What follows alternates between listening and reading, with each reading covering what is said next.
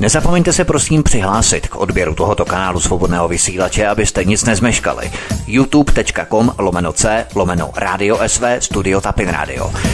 Dejte si prosím odebírat tento kanál kliknutím na červenou ikonku v horní pravé části obrazovky s nápisem odebírat a zaškrtněte také symbol zvonečku, abyste byli informovaní o nahrání každého nového pořadu. Tím také nepřijdete o čerstvé premiéry a rozmanité kauzy, které můžete dále sdílet na sociálních sítích. Halo, halo, Vítku, slyšíme se? Ahoj Martine, zdravím tě, zdravím všechny posluchače, přeju příjemný páteční večer všem hodně tedy zateplený nejenom kvůli Prague Pride, ale i kvůli počasí, takže přeju všem eh, krásný pátek a zdravím zároveň tebe, VK. No, no, no, ahoj Vítku, ahoj Martine, já se zase omlouvám, zase začínáme o něco později, eh, takže se pustíme hned do eh, prvních témat, já vás zdravím u všech přijímačů a doufám, že se nám to bude dnes opět líbit, máme to opět napité, takže pěkný večer přeji. Je to vaše pánové. Skandál a hrozba nejen pro Slováky. Evropská unie podepsala s farmaceutickým kolosem AstraZeneca smlouvu na 400 milionů dávek vakcín proti COVID-19, ale před několika dny AstraZeneca oznámila, že má většinu smluv chráněných indenitou.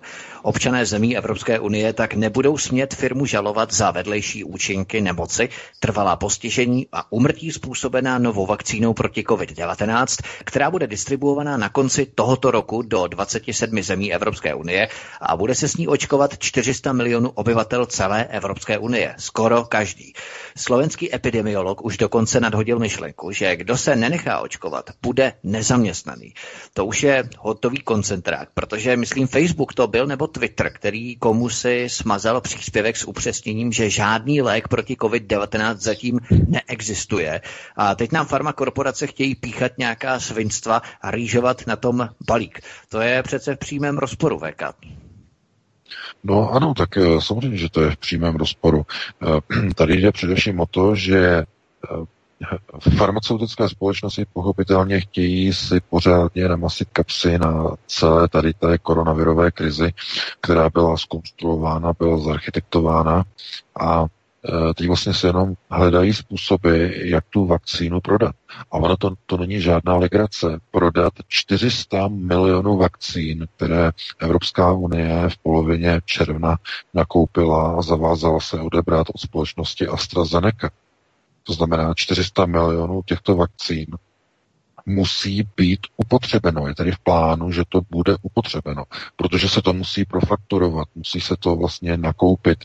Kvůli tomu byl přijat i ten obrovský mamutí balík, úvěrový balík 750 miliard eur v Evropské unii v Bruselu. To znamená, naproti tomuto balíku bude do všech 27 zemí Evropské unie distribuováno těchto 400 milionů dávek vakcíny na COVID-19 od eh, farmaceutické společnosti AstraZeneca.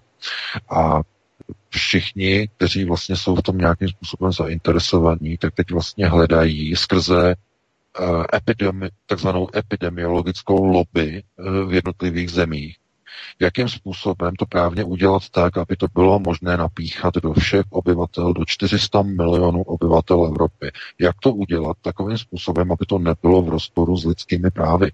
První vlaštovka vyletěla eh, právě, jsem o tom psal, právě na Slovensku, eh, kde eh, tamní epidemi- epidemiolog, pan Jurčuška, vlastně před několika dny, před dvěma dny, uvedl pro slovenská média, že má představu, že si dovede představit, tedy, že to sice nebude moci být realizováno mandatorně, povinně, to znamená, že někdo by nařídil tak a teď ty se musíš nechat očkovat, protože je to povinné.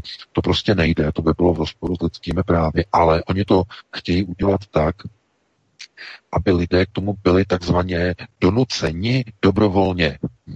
To znamená, to je typická forma. No, že to budou eh, firmy uh, požadovat, aby byly lidé. Ano, přesně tak, přesně, přesně tak. No, no. Dostáváme třeba, eh, dostáváme třeba naprosto naivní e-maily do redakce, kde lidé píšou, eh, že pane VK, to je dobře, dobře, to znamená to, že lidé, kteří si nechají práci, nebudou hledat novou práci, protože Eh, tento slovenský epidemiolog mluvil o tom, že když lidé nebudou očkovaní, tak eh, třeba firma je nevezme do zaměstnání. Nepodepíše s nima pracovní smlouvu, to tam přímo uvedl eh, v tom rozhovoru. A lidé teď si myslí, že jsou v pohodě, když už práci mají, to znamená, na ně se to vztahovat nebude. Ne, ne, ne, ne, ne, ne, ne, to je omyl. To bude řešeno formou dodatku k pracovním smlouvám, které budou rozdávány ve všech firmách, ve všech fabrikách. To znamená, já doufám, vím, ví, že doufám víte, co to jsou dodatky k pracovním smlouvám. Dodatky se sepisují k takzvané hmotné odpovědnosti, k proškolení PZP, ke změnám pravidel PZP, dodatek ke smlouvě o změně mzdových nákladů, mzdových profitů, mzdových benefitů a tak dále. To znamená, to je standardní záležitost.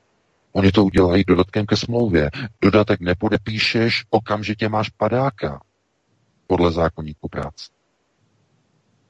Takže to opravdu vy jako čtenáři alternativy musíte být konceptuálně gramotní. Nemy si nemyslete, že zákony, pracovní zákony, zákonníky práce, že byly někde napsány pro vaši ochranu. Že byly napsány kvůli tomu, aby koj makal v otrockém postavení za uh, směšné mzdy v nadnárodních montovnách tak to bylo dáno po roce 89. To znamená ve chvíli, kdy se všichni že jo, e, členové těchto vybraných, e, vybraných rodin, ať už tedy e, v rámci různých židovských rytů a různých zednářských klubů, takzvaně podíleli na uchopení moci poté, co se zhroutilo komunistické vedení vnitřním rozvratem uvnitř UVKSČ, 89. Protože tam pochopitelně chyběly už ty nové konceptuálně, řekněme, ukotvené kádry, eh, které v podstatě už nebyly instalovány a ne, nebo nebyly nastaveny na chápání nových procesů, které přicházely koncem 80. let. Bohužel ani Miloš Jakeš v té době už nebyl eh, de facto součástí toho konceptuálního procesu, který koncem 80. let v Evropě přicházel.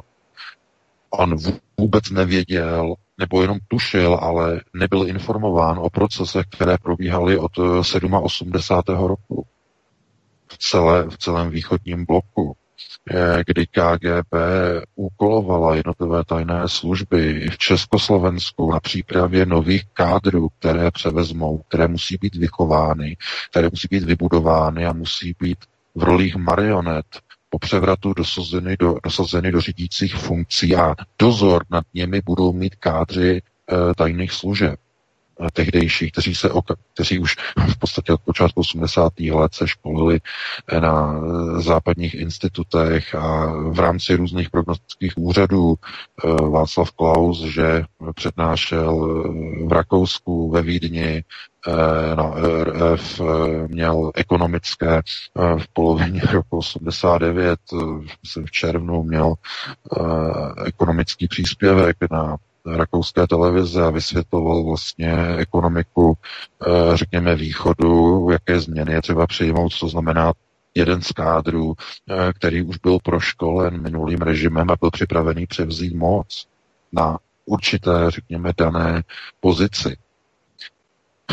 A tohleto jako kdyby teď po 30 letech se znova opakovalo, znova konceptuálně slepí, nejsou schopni vidět, co se děje nyní po 30 letech a lidé se dívají okolo sebe a nejsou schopni vidět, k čemu vlastně dochází, co se vlastně děje okolo nich, nejsou schopni to vůbec pochopit. To znamená, po, pořád se dívají starými brýlemi na nové události, na nové snímky. Tohle je ten problém, kdy vlastně není možné prohlédnout, nebo někteří lidé nedokážou prohlédnout skrze vlastní, řekněme, brýle, které mají nasazené třeba posledních 50 let, nebo 40 let, nebo 30 let, to znamená, nedokážou prohlédnout uh, skrze vlastní optiku, kterou si vytvořili, kterou si vybudovali. To znamená, dívají se na procesy, které probíhají v ulicích, které probíhají v médiích, optikou člověka před 30, 40, 50 lety. A pokud nesundáte ty brýle, nevyměníte si je za jiné, eh, tak nedokážete ten eh, systém pochopit a spadnete do té rokle eh, v podstatě konceptuální propasti. Úplně se ztratíte, protože ten svět se mění.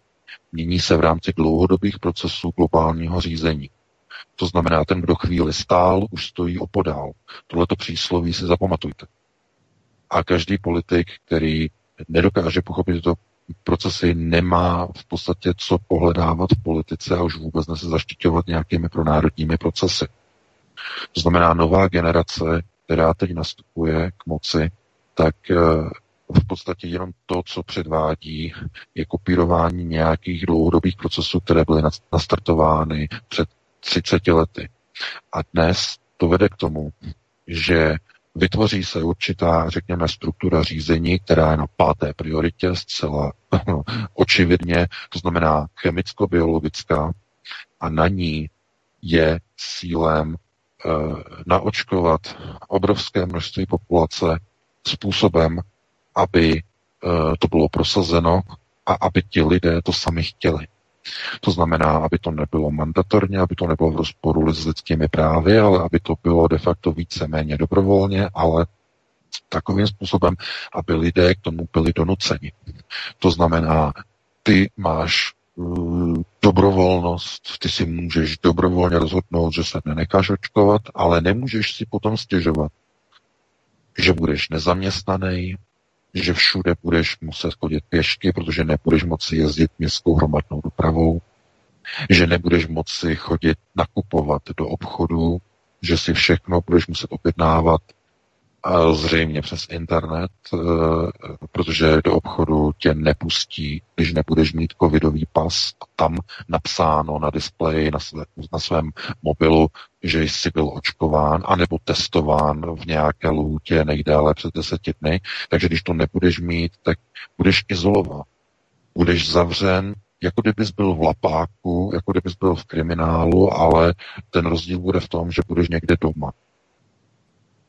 Znamená, budeš komunikovat se světem přes nějaké elektronické rozhraní, eh, že si budeš, já nevím, někde na rohlík CZ nebo dáme jídlo, prostě na tady těch online platformách si budeš nakupovat prostě eh, věci, potraviny, já nevím, to, co potřebuješ pro domácnost, protože nebudeš vpuštěn bez očkování a covidové, nebo covidového testu, čerstvého covidového testu do toho nákupního střediska.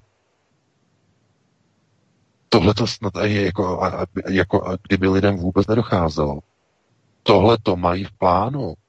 Všichni ti primulové, všichni ti epidemiologové. Přesně tohleto v dohledných měsících. Ne v letech, v dohledných měsících.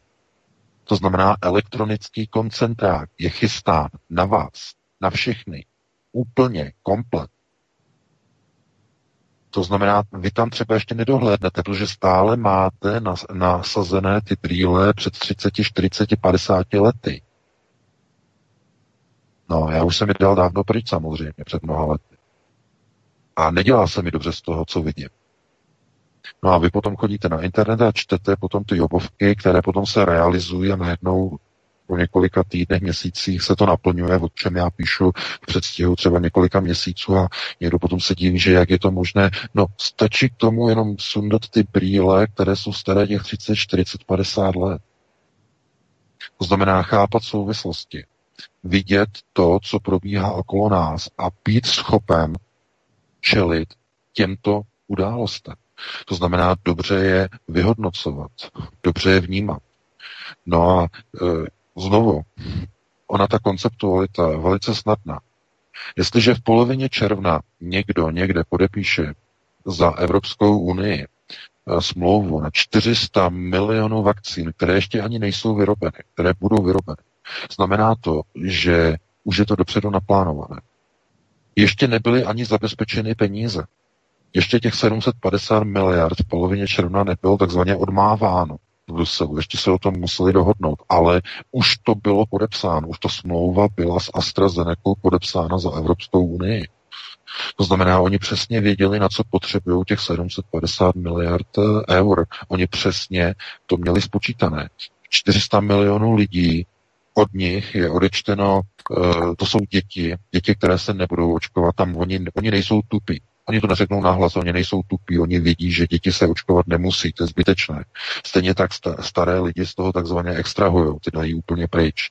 Takže eh, to, to, co zůstane z těch 450 milionů obyvatel EU, je zhruba 400 milionů. Produktivní věk, eh, řekněme mládež, od těch zhruba od toho školního věku základní školy eh, do zhruba toho věku 70 let, 75 let. Starší lidé se očkovat nebudou, protože pro ně je to nebezpečné. No, takže zhruba 400 milionů, to oni mají spočítané a teď. K čemu dochází? Hledají se cesty, jak tenhle ten biznis takzvaně udržet viable, to znamená, aby byl udržitel. To znamená, aby se očkovalo každý rok. Tady nejde o 400 milionů od AstraZeneca tento rok. Jde už o objednávku na dalších 400 milionů vakcín příští rok a dalších 400 milionů přes příští rok. To znamená, pravidelně každý rok se bude očkovat. Mohutně, obrovsky, hromadně. A jak to udělat? Jak to udělat, aby to nebylo proti lidským právům? No udělá se to tak, že se to dá jako podmínka pro čerpání občanských benefitů, ke kterým ovšem není nárok z hlediska lidských práv. To znamená to, co není takzvaně přikryto lidskými právy, tak tam to bude uplatněno. A víte, co není součástí lidského práva? Oni tam schválně nosatí nedali, protože to oni nechtěli, když vymýšleli tady ten pamflet. No, nedali tam právo na práci právo na práci, to znamená na zaměstnání, není součástí listiny práv a svobod. Chápete? no jo, oni nosatí jsou v tom velice zbělí, oni to umí výborně takhle vymýšlet. E, víte, to je přesně ono. Je to naprosto dobrovolné, ale ty musíš. Takhle se to dá přeložit. Je to dobrovolné, ale musíš, pokud chceš přežít. Protože asi si dovedete představit, že sice je pěkné, že nebudete očkovaní, ale co vám to platné, když nebudete mít uh, z čeho nakrmit své děti, svoji rodinu, zaplatit nájmy, zaplatit hypotéky, když budete bez práce, protože jste se odmítli očkovat. A zaměstnavatel to vyžaduje. Takže to nemá řešení, respektive řešení tam jenom jedno jediné, to, které se vám nelíbí, ale které musíte překousnout. To znamená nechat se očkovat. Jinak přijdete o práci. A nevyhnete se tomu, že už máte trvalé zaměstnání, protože to přijde jako součást dodatku k pracovní smlouvě. Hm, velmi brzo. Do, dokonce bych řekl, že už velice brzy, možná už v září. Takže eh, tohle to jenom ukazuje na to, že teď v této, v této chvíli už to není o tom, jestli lidé budou očkováni, ale je to o tom, jak se to zaonačí, jak se to udělá, aby lidé se dobrovolně povinně nebo povinně dobrovolně nechali očkovat. To znamená, jak je k tomu donutit? No, udělá se to tak, jak v podstatě už naznačil eh, ten zmíněný slovenský epidemiolog, jak naznačuje konec konců už dlouho Roman Primula eh, v České republice, jak naznačuje nebo nenaznačuje, on o tom dokonce mluví úplně otevřeně, eh, Anthony Fauci, šéf všech tady těch epidemiologů ve Spojených státech a společně hm, to samé tvrdí už vlastně od minulého roku i Bill Gates jako hlavní komplic uh, Fauciho uh, v celé téhle uh, vlastně konspiraci, v tomhle spiknutí, které oni vymysleli proti, řekněme, světovému obyvatelstvu, ale ta společnost je de facto v podstatě navedena na takovou tu notu v této chvíli, kdy už není to o tom, jestli eh, jako lidé se budou očkovat povinně, nebo dobrovolně, nebo takto, ale je to pouze už o něčem, o úplně něčem jiném. Je to pouze o tom, kolik lidí bude těch, kteří se tímto procesem dostanou mimo společenský systém. Mimo. To znamená, to je jejich jediná obava v této chvíli. Oni stále neví, jaká bude fyzická reakce na tady to povinně dobrovolné nebo dobrovolně povinné očkování, protože je to velmi silná zbraň, která se může obrátit proti jeho tvůrců. Z jakého důvodu? pokud by proti tomu zneslo odpor více lidí, tak řekněme, představme si nějakou fabriku, podnik, závod, montovnu e, azijského střihu někde v České republice. Montovna vyrábí auta. Nebudeme teď jmenovat, všichni asi víme, kterou montovnu nebo které dvě, no respektive tři montovny máme na mysli.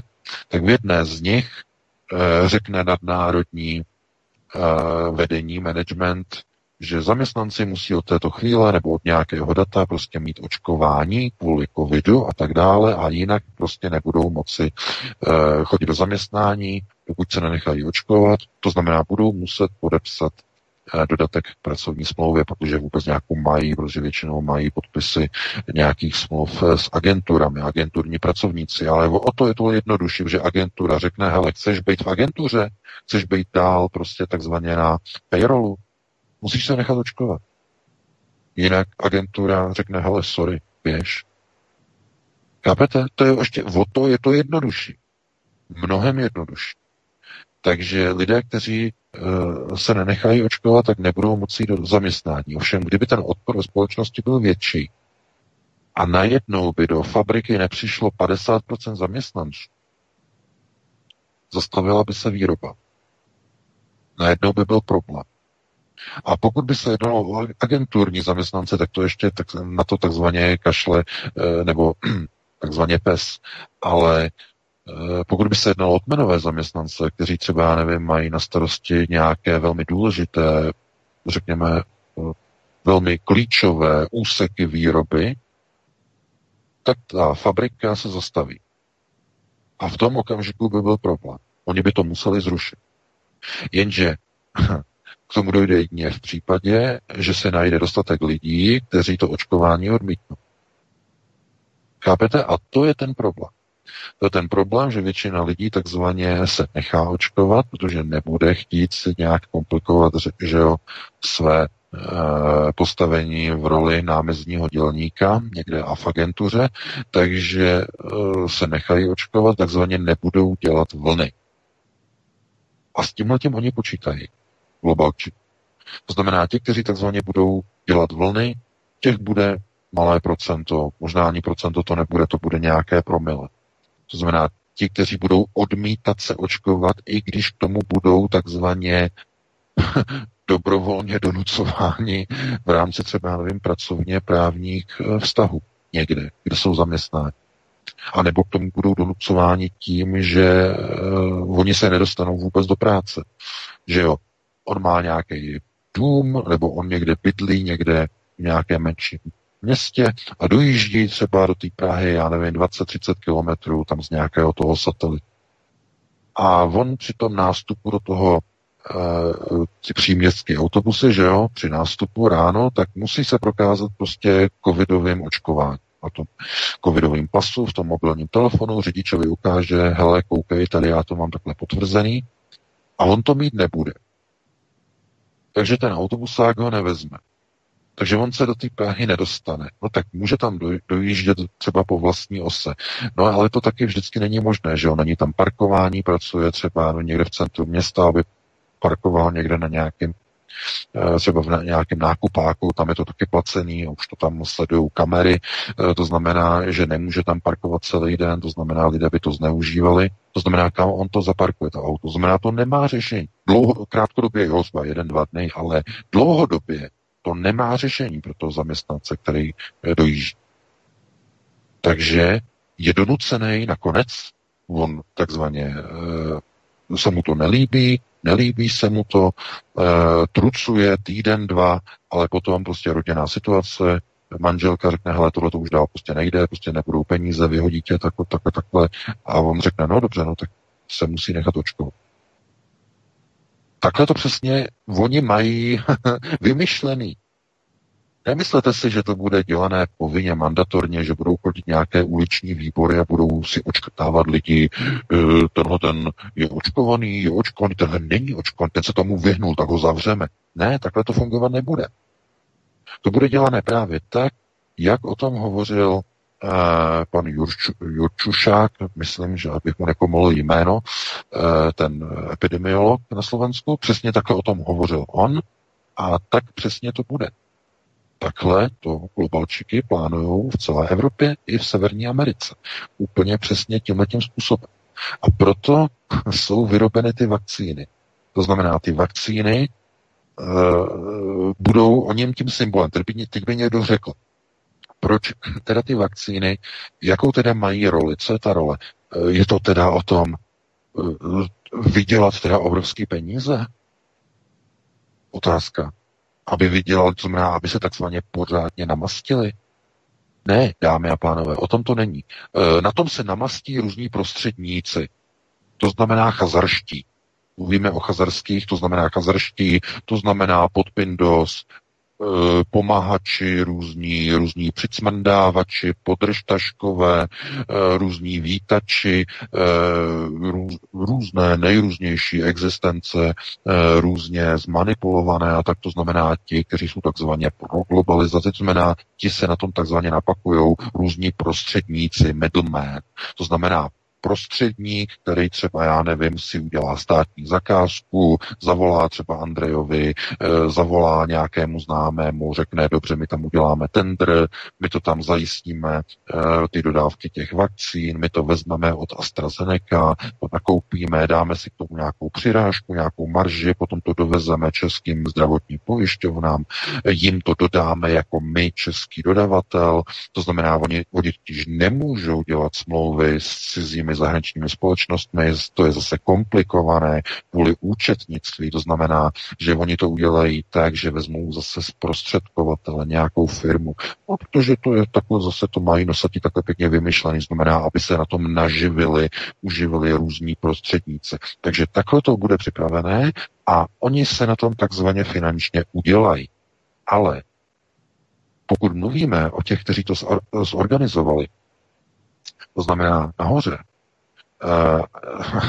a ti, kteří jsou opravdu jakoby v centru toho, řekněme, hlavního mastermind řízení, to znamená eh, lidé jako Anthony Fauci, Bill Gates a další, to jsou lidé, kteří jsou napojeni na světový sionismus. To jsou lidé, kteří neví, doslova neví, co s penězma. Bill Gates rozdává peníze, on je filantrop. A on rozdává po světě peníze. Opravdu si někdo myslí, že on to dělá jako kvůli těm penězům? Ano, on zase vydělá na tom peníze samozřejmě, ale to on nedělá kvůli penězům. Vůbec ne. Je to kvůli tomu, že je součástí agendy. Ta agenda je depopulační agenda. V celém světě. Depopulační. No a proč je v centru té agendy zrovna uh, bílá agenda, uh, nebo bílá civilizace nebo západní civilizace. no, mluvili jsme o tom několikrát, protože tato bílá civilizace je de facto největší hrozbou pro plán na ukotvení takzvané světové vlády do Musia. Protože bílý člověk je jednak bojovník, to znamená bojová rasa, a jednak rasa otrok. Já o tom píšu v té nové knize. A mluvil jsem o tom několikrát. To je ta hlavní role, protože nejlepším bojovníkem, nejlepším bojovníkem je někdo, kdo neví, že je v roli vojáka a někdo, kdo netuší, že v té roli vojáka je otrok. To znamená, ten, kdo někomu slouží, není si vědom toho, že slouží a není si vědom toho, že bojuje za cizí zájmy. No a teď kontrolní otázka, nepřipomíná vám to něco? Kdo jsou ti politici, kteří bojují za cizí zájmy a vlastně o tom ani neví, netuší? Různé, eh, řekněme, známé, nedávno zmiňované usnesení, různá usnesení v poslanecké sněmovně na ochranu Izraele a tak dále. To znamená, znovu jsme u toho. Je to naprosto zjevné. To znamená, nějaký boj, který je veden, nějaké řízení, eh, jehož jsme součástí, tak nás vede k tomu, abychom bojovali cizí války. Cizí války, které se nás normálně vůbec ani netýkají. Ale bojujeme za ně a snažíme se v podstatě jakoby stavět na nějakou stranu. To znamená, tohle je typický příklad, že máte lidi, kteří jsou na straně Spojených států, řekněme ono transatlantické ukotvení různých hodnot, to znamená pro americky. Potom máte nastavení, které je jakoby pro ruské, to znamená pro ruské nastavení, případně by někdo řekl takové to euroazijské, znamená ještě jako plus tomu Čínu, to znamená, to zase víme, o kom mluvíme, ale ve skutečnosti to je válka jednotlivých národů za cizí hodnoty, za cizí zájmy. Potom máte skupinu lidí v pražském knesetu, kteří zase bojují za zájmy Izraele. To znamená, je to, je to chucpe, kdy máte nějakou zemi, která je někde v centru nějaké, uh, nějaké oblasti, to znamená uh, jako Česká republika v centru Evropy, a ta země dělá to, že se zastává jakési země na Blízkém východě, která vznikla v podstatě nelegálně a která navíc je jadernou velmocí. Která kdyby zmáčkla knoflíky, tak uh, smete z povrchu zemského všechno kolem dokola na desetkrát. To znamená, je to zase něco, je to, co je to? Je to země, která v podstatě působí eh, v roli, řekněme, subjektu, který provádí anexe suverénních území sousedních zemí, ať už je to tedy Sýrie, to znamená Golany, nebo je to oblast eh, Palestíny a eh, takzvaného západního břehu Jordánu. A nikdo proti tomu neřekne ani popel mezi těmi českými politiky, až na ty výjimky, které jsou většinou na alternativě někde na té skutečné, tam se objeví ta kritika, ale jinak je ticho po pěšině. Ticho po pěšině, úplně kompletně. No a někdo se potom diví, proč se budou lidé povinně očkovat. No co se dostane s tím očkováním lidem e, pod kůži? Co se dostane do genomu? No samozřejmě je to sterilizace sterilizace, eh, a teď nejenom nějaké plodnosti, ale sterilizace de facto západní civilizace. Sterilizace inteligence, aby lidé hloupli, aby se rodili méně chytří lidé, aby se rodila méně kvalitní populace, znamená deviantně zdegenerovaná, binárně a non-binárně, to znamená nějaké binární ukotvení, to znamená muže, žena bude zrušeno, ale bude něco, co, čemu se říká non-binární civilizace nebo non-binární společnost různých, myslím, 47 druhů somatických pohlaví. Muž, muž, žena, muž, muž. To je naprosté šílenství. Oni k tomu dokonce mají ta svoje genderová studia mimochodem. Kde to vlastně vyučují, kolik vlastně těch pohlaví a jak se to vlastně psychosomaticky vlastně určuje, že kdo je jak nastavený, kdo je jak definovaný. A hm, ta společnost de facto je degenerována zevnitř, ale jde to pomalu. Oni zjistili, jde to naprosto pomalu, protože eh, pomocí kontaminace vody a léku to jde jenom opravdu jenom pomalu. Takže oni to chtějí urychlit. No, urychlí to samozřejmě vakcína. To znamená, eh, ono se to osvědčilo ve Spojených státech, když v 50. letech začali plošně eh, a komerčně vakcinovat na chřipku, tak tam došlo k obrovskému nárůstu cukrovek, diabetu a Alzheimera a alergii. To znamená diabetes, Alzheimer a alergie.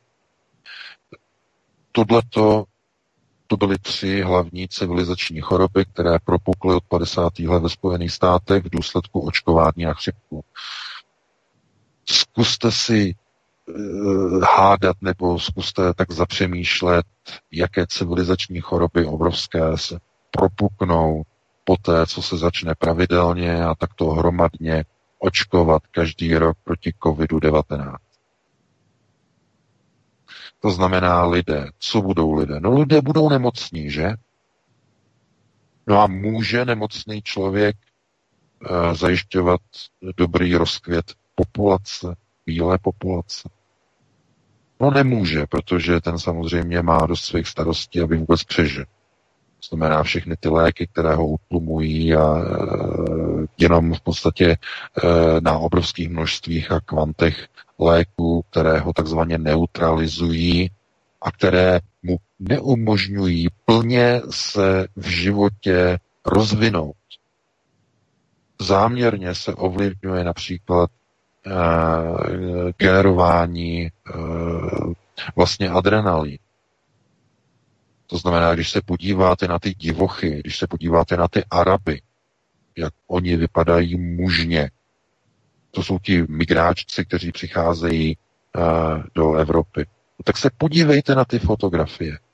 Jsou mezi nimi nějací, kteří by měli binární problémy s pohlavím, s, neu, s neurčitostí, s neukotveností, Najdete mezi nimi nějakého takového uh, typického zástupce, že by třeba přišla skupina, já nevím, 50 uh, eh, homosexuálních migrantů, u kterých byste měli problém, nebo takzvaných, já nevím, queer migrantů, že byste měli u nich problém identifikovat, hele vole, je tohle to chlap nebo ženská, nebo co to je? Měli byste takový problém? Někdy u nějakého migranta neměli. Protože tyhle ty rasy nejsou těmto e, očkovacím, vakcinačním a e, sterilizačním procesům bílé civilizace vystaveny. To je celé. Je to genocída bílé rasy v přímém přenosu na páté prioritě, kdy oni zjistili, světoví sionisté zjistili, že likvidace bílé rasy je příliš pomalá klasickými kontaminačními metodami ve vodě, v nápojích a v potravinách a v lécích. Oni zjistili, že to je příliš pomalé. To znamená, musí vzít vakcíny a musí to urychlit maximálním způsobem. Tohle je pouze důsledek. Proto za každou cenu chtějí do vás do, dostat vakcíny pod, hm, chápete, pod eh, nějakým Eh, strašákem, kterým budou říkat, že když se nenecháte vakcinovat, tak prostě všichni eh, prostě z toho umřou a eh, všichni zemřou.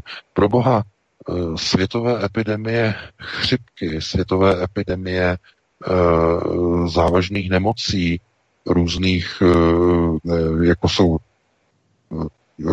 nilská horečka a horečka dengue a další. To znamená, ta si každý rok v Africe a ve světě a e, řekněme v tady těch tropických zemích e, vyžádá stovky a stovky a stovky tisíc životů, mnohem a mnohem méně, než je celá covidová hysterie. Ale tady najednou se kvůli nějaké chřipce uh, nějakému covidovému viru de facto přijímají procesy, že když ty se nenecháš očkovat, tak budeš nezaměstnaný. Budeš bezdomovat.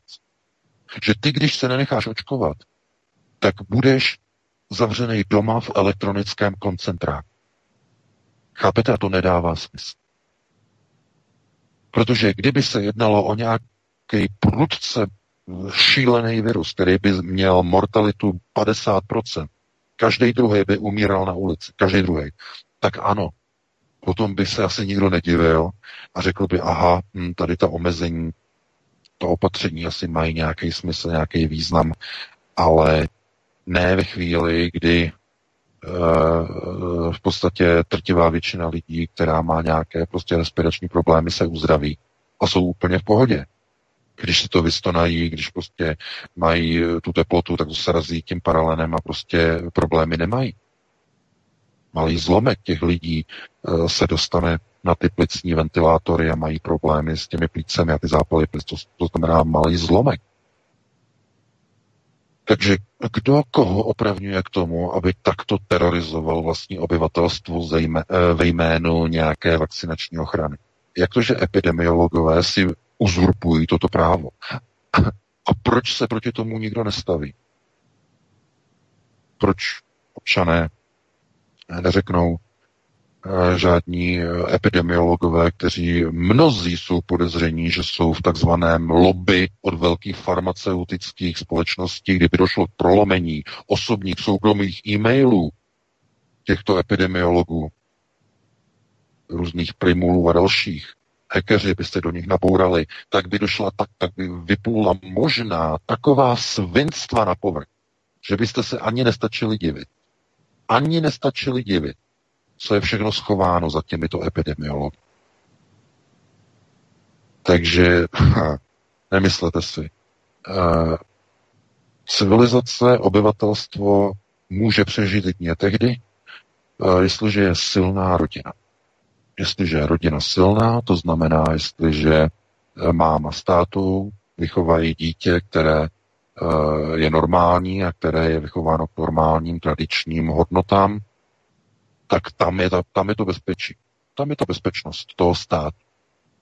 Protože když ty rodiny dáte dohromady, v celém městě, v celém regionu, v celém státě, tak máte armádu voličů, máte armádu lidí, kteří nikdy v životě by nedo, nedovolili to, k čemu dochází v této situaci a v této chvíli. Nikdy by k tomu nebylo připuštěno, protože nikdy by se nestalo, že by k volbám chodil, odpuste mi ten výraz, zdegenerovaný elektorát. Tomu by prostě nikdy nedošlo. No a podívejte se, jak dopadají normálně volby. A máte výsledek. To znamená, to, co probíhá, je jenom důsledkem toho, kam se dostala společnost. To není, to není o tom, jak se takzvaně uh, zhoršili nebo takzvaně skorumpovali politici, protože politici jsou pouze odrazem společnosti. To znamená, co jim umožní společnost, takovým způsobem se budou politici chovat. To znamená, to je zpětná vazba, to je zpětnovazební proces. A kdybyste si mysleli, že společnost je zdravá, eh, pro národně ukotvená a že jenom politici jsou nějaký parchanti, tak jak je možné potom, že se volí takové strany, které podporují globalizační a národně destrukční procesy? No to by je přece nedává smysl, ne? No tak vidíte, to je prostě jenom potvrzení toho stavu. To znamená znovu schopnost sundat ty brýle, které jsou staré 30 až 50 let, a díváte se na tu společnost stále očima eh, onoho národního, řekněme, systému řízení, tehdy ještě socialistického, které mělo to hlavní systémové heslo buduj vlast, posílíš mír. To si jistě pamatujete. A to je už dávno pryč. Protože to skončilo s rokem 89. A mnoho lidí na alternativě stále ještě je pod tímto heslem stále se snaží ho vlastně aplikovat na dnešní procesy řízení. A samozřejmě to už nefunguje. A čím více to nefunguje, tím lidé eh, větší skepsy a depresi propadají.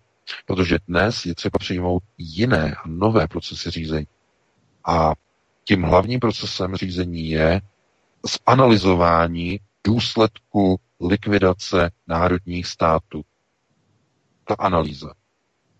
A ta odhaluje co? Že k tomu došlo kvůli tomu, že byla zlikvidována úloha a funkce tradiční rodiny v západních zemích po roce 89. To je ten důvod, který musí být napraven, aby došlo ke zlepšení a záchraně národních států. To je ten pravý důvod. Protože od samotného počátku od roku 89, poté následující roky, docházelo k destrukci tradiční rodiny. Nejprve na ekonomické bázi, potom na sociální, na bázi kulturní a v poslední době, teď v posledních letech, na bázi politické. To znamená, ta politická úroveň říká, ty se musíš omluvit za to, že máš bílou rasu, ty se musíš omluvit a pomlouvat za to, že jsi heterosexuál, ty se musíš omluvit za to, že jsi někdy vůbec kdy měl děti a že si těm dětem říkal, uh, že on je on, anebo ona je ona, to znamená kluk a dívka. Ty se musíš za to omluvit a teď musíš se klanět uh, binárně neukotveným deviantům, kteří mají nějaké problémy a kteří chtějí vlastně říct, teď je náš svět, to znamená, tento svět je teď náš. Ne, to, ten svět není, nikdy nebyl a dále pán Bůh nikdy nebude. Jenže, uh, víte, uh, existuje jeden skvělý film, on teda to je spíš komedie, ale pěkný, uh, s Brusem Willisem a z Milou Jovovič Pátý element od Luka Bessona. A ten, ten film v podstatě tam v závěru je ten model, ten symbol, znamená čtyři prvky, čtyři elementy a uvnitř mezi nimi ten pátý element, tak ten je ochrana proti zlu. To znamená, ta ochrana funguje proti tomu zlu. Ale ve chvíli, kdy se to zlo dostane přímo do toho středu, mezi těmi čtyřmi elementy, tak všechno zanikne. Co je to ten střed? To je vnitřní kruh rodiny, dámy a pánové. To je přesně ono. Proto to je geniální programovací film, poučný, geniální. Jakmile se zlo dostane do středu rodiny, znamená do středu tradiční rodiny, která je destruována nosatními procesy řízení, to znamená satanovou synagogu, v tom okamžiku zaniká celá bílá civilizace, která bude zdegenerována, bude zlikvidována na vlastním genetickém základě. Už to do vás šijou. 400 milionů jehel, které do vás budou bombardovat aby zdestruovali váš bílý genetický genom. Tohleto je pohled na realitu s těma sundanýma brýlema. Tohle je přesně to, co si musíte uvědomit. To znamená, pokud znovu chcete mít konceptuální gramotnost, musíte si uvědomit, kde vznikly tyto současné destrukční procesy národních států? Vznikly před 30 lety, když začala být likvidována tradiční rodina. Základ státu, národního státu. Tam to vzniklo. Proto alternativa všechno, co musí dělat, je uh, provádět osvětu a posilovat procesy posilování tradiční rodiny významu tradiční rodiny. To znamená, to není něco, co uh, přinese změnu okamžitě zítra. Ne, ten proces byl dopuštěn, byl připuštěn a probíhal poslední 30 let. A přesně takovou dobu bude trvat náprava. Při uh, nasazení maximálních sil vlasteneckých a uh, pronárodních sil bude tento proces trvat přesně tuto dobu. To znamená, teprve po té době začnou přicházet pozitivní změny. Máme tedy před sebou minimálně 30 let naprostých destrukčních procesů a temna, jaké si nedovedete ani představit. Rok od roku se nyní budeme řídit do hlubší a hlubší globalizační propasti. A momentálně to, co hledáme, eh, tak je nějaký ten padák, to znamená, zatím nemáme procesy, tu, ten, ten proces obrátí nějak zvrátit. Teď je to momentálně, to jsou to takzvané záchranářské práce jednotlivých národních států, záchranářské. A ve chvíli, kdy dojde ke konzolidaci, eh, řekněme, kádru, pro národních kádrů, tak teprve poté je možné se znovu z té propasti začít škrábat nahoru. To znamená znovu pozvedávat ten národ tak, aby se dostal z té globalizační pasti, do které upadával posledních 30 let v roce 89. Z tohoto důvodu tedy eh, vakcíny eh, jasně odhalují, co je plánem, já myslím si, že to je naprosto zjevné každému, kdo se o to jenom trochu zajímá, ale ve společnosti eh, neočekávejte eh, naprosto jakýkoliv nebo žádný, prakticky jenom velmi minimální, očekávejte odpor proti vakcinačním procesu. Protože eh, ve chvíli, kdy se to začne dotýkat ekonomické základny obyčejných lidí, to znamená, bude to postavené do té roviny, hele, Máš očkování, necháš si práci, nemáš očkování, vypadneš, dostaneš padáka, tak v tom okamžiku je to hotovo. Je vymalováno. V té chvíli, v tom okamžiku. A jestli jste mysleli, že máte třeba na ruce eh, tady z 500 zaměstnanců, 400 lidí, kteří jsou proti vakcínám, tohleto, když zaměstnavatel dá na stůl a řekne, hele, nepodepíšeš, eh, nepřineseš papír, potvrzení o očkování, my to neskontrolujeme v centrální databázi e, zdravotního ústavu, že jsi tam byl a že ti to fakt píchli, tak hele, nemůžeš u nás pracovat. Druhý den máte na ruce jenom pět lidí, kteří tam zůstanou, kteří řeknou, my se nenecháme očkovat. To znamená zlomek, promile, necelé procento, prostě jenom nepatrnost, nepatrnost toho, co prostě zůstane a e, to je prostě úplně všechno. To znamená, ta společnost je přesně tam, kde ji chtěli mít. Kdyby, pozor, kdyby oni e, měli jenom nějaké podezření, že ta společnost ještě má nějaké obrané mechanismy, tak by tenhle ten koronavirus spustili už před deseti lety při, při vypuknutí hypoteční krize. Oni by, oni si to zvažovali, oni víte, že byla prasečí chřipka, uh, oni to tak jako testovali, ale tehdy ještě nebyla ta společnost natolik zdegenerovaná, jako je dnes. Dnes už to je možné. Proč? No, protože půl generace uběhla. To znamená, uh, jsou v procesech řízení už uh, lidé, kteří jsou mladší. Víte, že je velice mladý ministr zahraničí v České republice. To je prostě něco neuvěřitelného pan Petříček. Kápete? To by nebylo možné před 20 lety, 30 lety. Někdo tak neskuše. A dnes? Dnes ano. To znamená, nedivte se na to, nebo nedívejte se na to těma starýma 30-letýma, 50-letýma brýlema. Dnes je to úplně jinak. To znamená, kdo chvíli stál, už stojí opodál.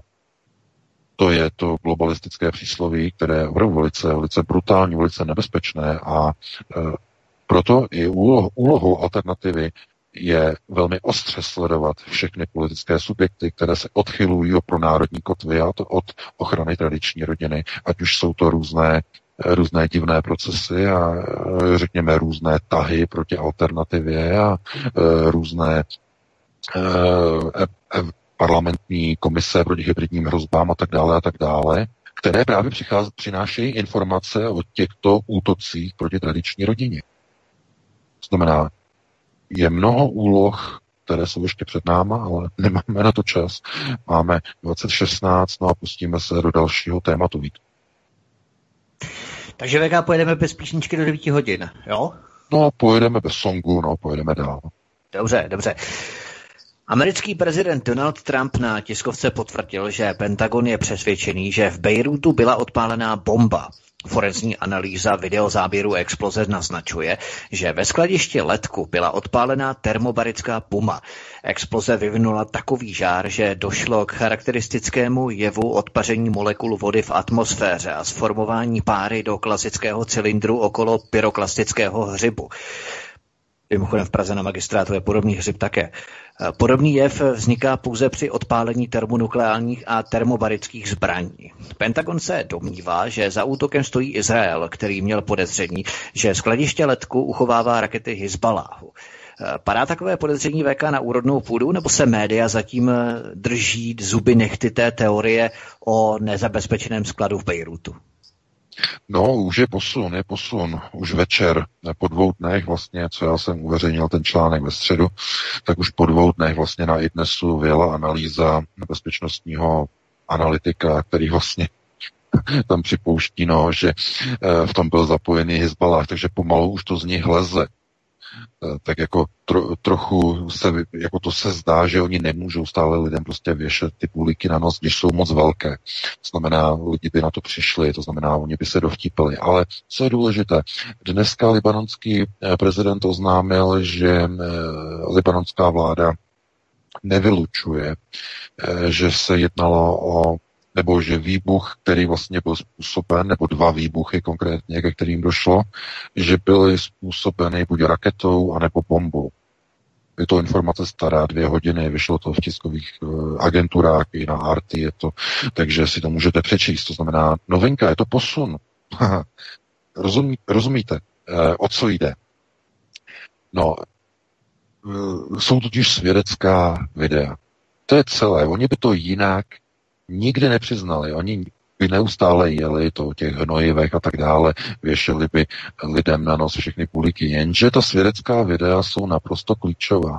Tam se totiž ukazuje hned několik věcí. E, to, co jsme připravili, to naše video, tak e, tam vidíte kompilaci záběrů asi z nějakých 20 videonahrávek, 20 e, různých lidí z toho místa a vidíte tam, k čemu tam dochází.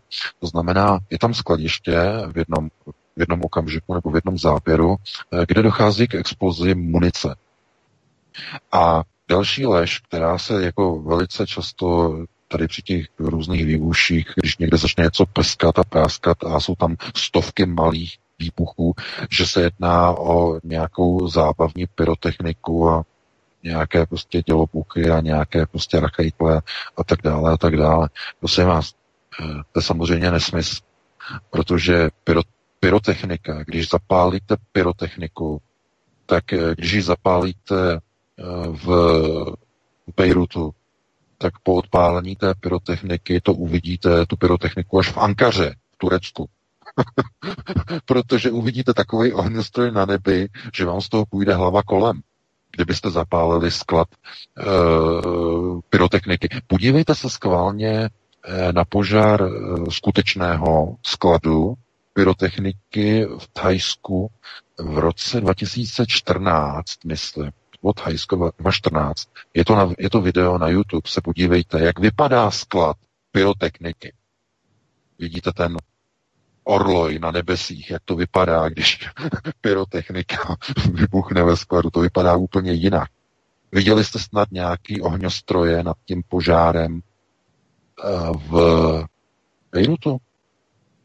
Ne, nic takového. No protože je to děbíly. Je to děbíly, všichni ti mainstreamoví novináři, oni hamba by je musela fackovat. Oni jsou tak tupí, Stačí si vyhledat požár skladu e, se zábavní pyrotechnikou. Stačí se podívat, jak to vypadá, když něco takového začne hořet. A srovnat to s tím, jak to pouchalo e, v tom skladu Beirut. To znamená, jasně z toho jasně vyplývá, že tam pouchají patrony 7,65 do Kalašnikovů. To jsou typické ty malé výbuchy, světli, eh, ty, eh, ty záblesky, to znamená, je to tam pěkně, jak tam bouchá, jak to tam prská, to znamená vybuchující patrony do Kalašnikovů ráže 765 sovětské výroby. To znamená, to je naprostá klasika. Když se podíváte, když uh, hoří jakýkoliv vojenský sklad, tak tam přesně uvidíte tyhle ty v úvozovkách rachejtle. To nejsou rachejtle, to jsou vybuchující, vybuchující uh, patrony Eh, do, většinou do, tedy do útočných pušek AK-47. Takže to je ten důvod. Byly tam umístěny zbraně v tom skladu. Kromě toho, že tam tedy eh, byl ten nitrát, tedy ten dusičnan amoní, tak kromě toho tam samozřejmě Hezbollah měl schované zbraně. Ale co je důležité? Naprosto důležité, naprosto klíčové, tak klíčové, že to ani jako mě to úplně jako hlava nepere, že prostě ti no, mainstreamoví novináři jsou úplně tak, jako tak mimo, tak jako kdyby prostě měli zakázku nebo úlohu v něčem mlčet. Oni samozřejmě mají, protože to je role prostituce, ale co je tam naprosto klíčové, jasné a důležité. Ta exploze, ta šlubka, která tam vlastně byla vyprodukována, tak neodpovídá explozi e, nějakého charakteru uh, nějaké hromady uskladněného uh, nějakého hnojiva na bázi nitrátu, protože dlouhou dobu tam došlo k jednomu výbuchu, to znamená, ty výbuchy byly dva. K tomu prvnímu výbuchu došlo, vyvalil se tam obrovský bílý kouř, který začal stoupat nahoru a začalo to tam prskat. To znamená, začaly bouchat ty patrony, vybuchující patrony. Požár a začaly bouchat patrony e, do kalašníku. Zcela jednoznačně. No a e, v tomhletom, řekněme, infernu, v tomhletom žáru, tam tedy byly uskladněny ty pytle s tím nitrátem. To znamená, e, znovu, ten nitroglycerín, to znamená ten dusičnan amoný, který tam v podstatě byl uložený, tak eh, kdyby tedy opravdu se jednalo o výbuch, který by měl něco společného vlastně s těmito pytly, tak eh, ve chvíli, kdyby tam došlo k explozi nějaké eh, řekněme, nějaké bomby a začaly by tam pouchat tady ty, tady ty šrapnely a všechny tady ty vlastně patrony do těch samopalů a do těch pušek, tak eh, ta exploze by měla několik fází. Protože ty pytle s tím dusičným amoním tam byly naskladněny už od roku 2014. A pokud by došlo k explozi, tak eh, ty pytle, to není, ten eh, dusičnan tam nebyl v nějakém obrovském vaku, v jednom jediném vaku někde dohromady. Ten byl v celém tom skladu rozmístěný na široké ploše a ty pytle tam byly už eh, v podstatě 6 let. To znamená, kdyby došlo k té explozi, tak by se nejednalo o jednu jedinou konkrétní explozi. Těch výbuchů by tam bylo několik. Byly by opakované. Některé ty pytle byly vlhké, některé ty pytle byly jinak naplněné, některé pytle byly dál od centra výbuchu, některé byly blíž. To znamená, výbuchu tě, výbuchům těch nitrátů by docházelo postupně. Bylo by tam třeba 50 výbuchů. Jeden, druhý, třetí, čtvrtý, pátý, šestý, potom chvilka klidu, potom sedmý, osmý, desátý. Šlupky jedna za druhou. Protože to nebyla jedna bomba, to nebylo, že by ten nitrát byl napěchovaný v nějaké jedné kompaktní, těsně uzavřené nádobě, tam by byla do něho zamontovaná roznětka a někdo by to odpálil. Protože nemyslete si, že zapálit dusičnan amoní, že to prostě, že to je nějaké, že tomu potřebujete uh, nějaké, nějaké systémy, že to tam jenom postavíte a ty tam jenom do toho trošku strčíte a ono to exploduje. Tak to nefunguje. Protože, pozor, ha, tady znovu, opravdu, novináři se mi připadá, že si nikdy dělají opravdu jako z lidí dobrý den. Uh, tenhle, tohleto hnojivo, dusičnan amoní použil Anders Breivik v roce 2013, myslím, že to bylo, 2013, ano, eh, použil v útoku v Oslu, tam proti té budově a tam to odpálilo tu dodávku. A uh, on použil v podstatě návod uh, Timothyho McQuaye, který vlastně byl ten hlavní nebo údajně hlavní architekt tedy bombového e, útoku v roce 95 v Oklahoma City, tak použil jeho návod na výrobu vlastně výbušného zařízení na bázi Rusičnanu Amoného. Jenže tam jedna věc chyběla v tom Bejrutu. K tomu se používá nafta. Aby se z toho stala výbušnina, musíte do toho sudu s nitroglycerinem přilít určité množství nafty. Proč, z jakého důvodu tady nebudu vysvětlovat, aby nás tady někdo nabvňoval z nějakých návodů někoho k něčemu. Takže to jako přejdu e, bez komentování. Ale aby se z toho stala výbušnina, to znamená opravdu mohutná výbušnina, musel by tam někdo k tomu do těch pytlů přilejt naftu. Protože jinak ten nitrák je extrémně stabilní. Ten vám nevybuchne z toho, že ho tam někde naskladníte, necháte ho tam e, někde prostě ležet, prostě někde v pytlích. No, takže co se tam teda ve skutečnosti stalo? Že ta exploze byla jenom jedna, byla tak obrovská, že to tam všechno srovnalo e, prakticky se zemí. No a proč těch výbuchů nebylo víc? Proč tam předtím pouchala munice? Co tam vlastně všechno bylo v tom skladu? Co tam bylo umístěno? No a dostáváme se samozřejmě k tomu, té hlavní odpovědi. Dostáváme se k Hezbaláhu.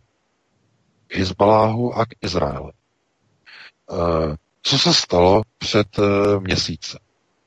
E, izraelská, e, nebo izraelský deník Jeruzalém Post přinesl informaci od e, izraelské vojenské tajné služby Aman, která oznámila a začala být na poplach, že objevila v centru Bejrutu 28 odpalovacích stanovišť s balistickými raketami Hezbollah.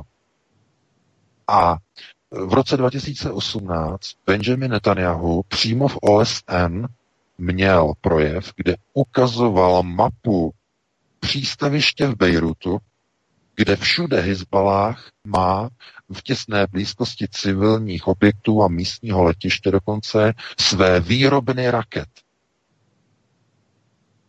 To znamená, minulý měsíc eh, izraelský Aman přinesl informaci o tom, že v Bejrutu je 28 odpališť raket Hezbaláhu a o měsíc později sklad, kde měl Hezbalák s naprostou jistotou podle těch svědeckých videí umístěnou munici, došlo k obrovskému výbuchu a zřejmě ke zničení e, materiálu, ke zničení e, paliva, které používali zřejmě pro své rakety, e, zřejmě ke zničení iránských raket, které mohly být umístěny v tom přístavním skladu. Co tam mohlo být ještě umístěno? Jaké další věci? Mohly tam být umístěny nějaké velké bomby? Hezbalah tam mohl mít něco umístěného, třeba od Iránu, třeba tam mohl mít nějakou velkou bombu, která měla být určena třeba pro někoho jiného, třeba pro Izrael. Chápete? To znamená, to je jedna z možností. No a ta druhá z možností je, že zatím stojí přímo Izrael. Přímo Izrael, což by dávalo naprosto nejjednodušší smysl, a to z toho důvodu, že jako jediný v celé oblasti Izrael má motiv. Před několika dny, ne, před dvěma týdny to bylo, došlo k vojenskému konfliktu mezi Izraelem a Libanonem na hranici. Na izraelsko-libanonské hranici. Došlo tam k, přestřelci. A před měsícem Eh, Izrael oznámil, že přímo v Bejrutu eh, libanonská vláda toleruje v Hezbaláhu rozmístění 28 odpalovacích pozic pro iránské rakety proti Izraeli a vláda Libanonu proti tomu nic nedělá. Takže k čemu došlo? Jaký byl motiv? Kontrolní otázka pro naivní. Čemu došlo, k čemu mohlo dojít? No někdo si to spočítal. Někdo si spočítal v Tel Avivu, kolik je jedna a jedna. Vyhodíme do vzduchu Hezbaláhu to zprosté skladiště v přístavu, něco tam odpálíme, najdeme tam něco, co se dá vyhodit do vzduchu, to znamená, pošleme tam agenta, máme tam své agenty, necháme to vyzhodit do vzduchu a bude tam obrovské, a obrovská exploze, bude tam spousta mrtvých a dojde k tomu, že dojde k e, prudkému a k mohutnému e, oslabení stability libanonské vlády. A jistě víte, k čemu došlo. Včera navštívil Libanon Emmanuel Macron, to znamená kandidát domu Rothschild, přijel, začal kritizovat libanonskou vládu, že je skorumpovaná a slíbil lidem v ulici, že se postará o to, aby všechno bylo prošetřeno, ale více-méně, aby ta vláda šla dopryč. Je to poslední informace. Včera Macron od Rothschilda přijel dělat pořádky s vládou do Libanonu. Takže bude zřejmě odstaven, odstavena. No a přijde nová vláda, no a nová vláda zřejmě nebude zrovna moc přátelská s Hezbaláhem, to znamená, zakročí proti Hezbaláhu, e, zlikviduje těch 28 odpalovacích e, základen, které jsou rozmístěny v civilních čtvrtích Bejrutu. A k čemu to povede, dámy a pánové? Vypuknutí nové občanské války v Libanu. Protože, protože Hezbalah má obrovskou podporu místních lidí a zároveň tam teda má i velké nepřátelé samozřejmě.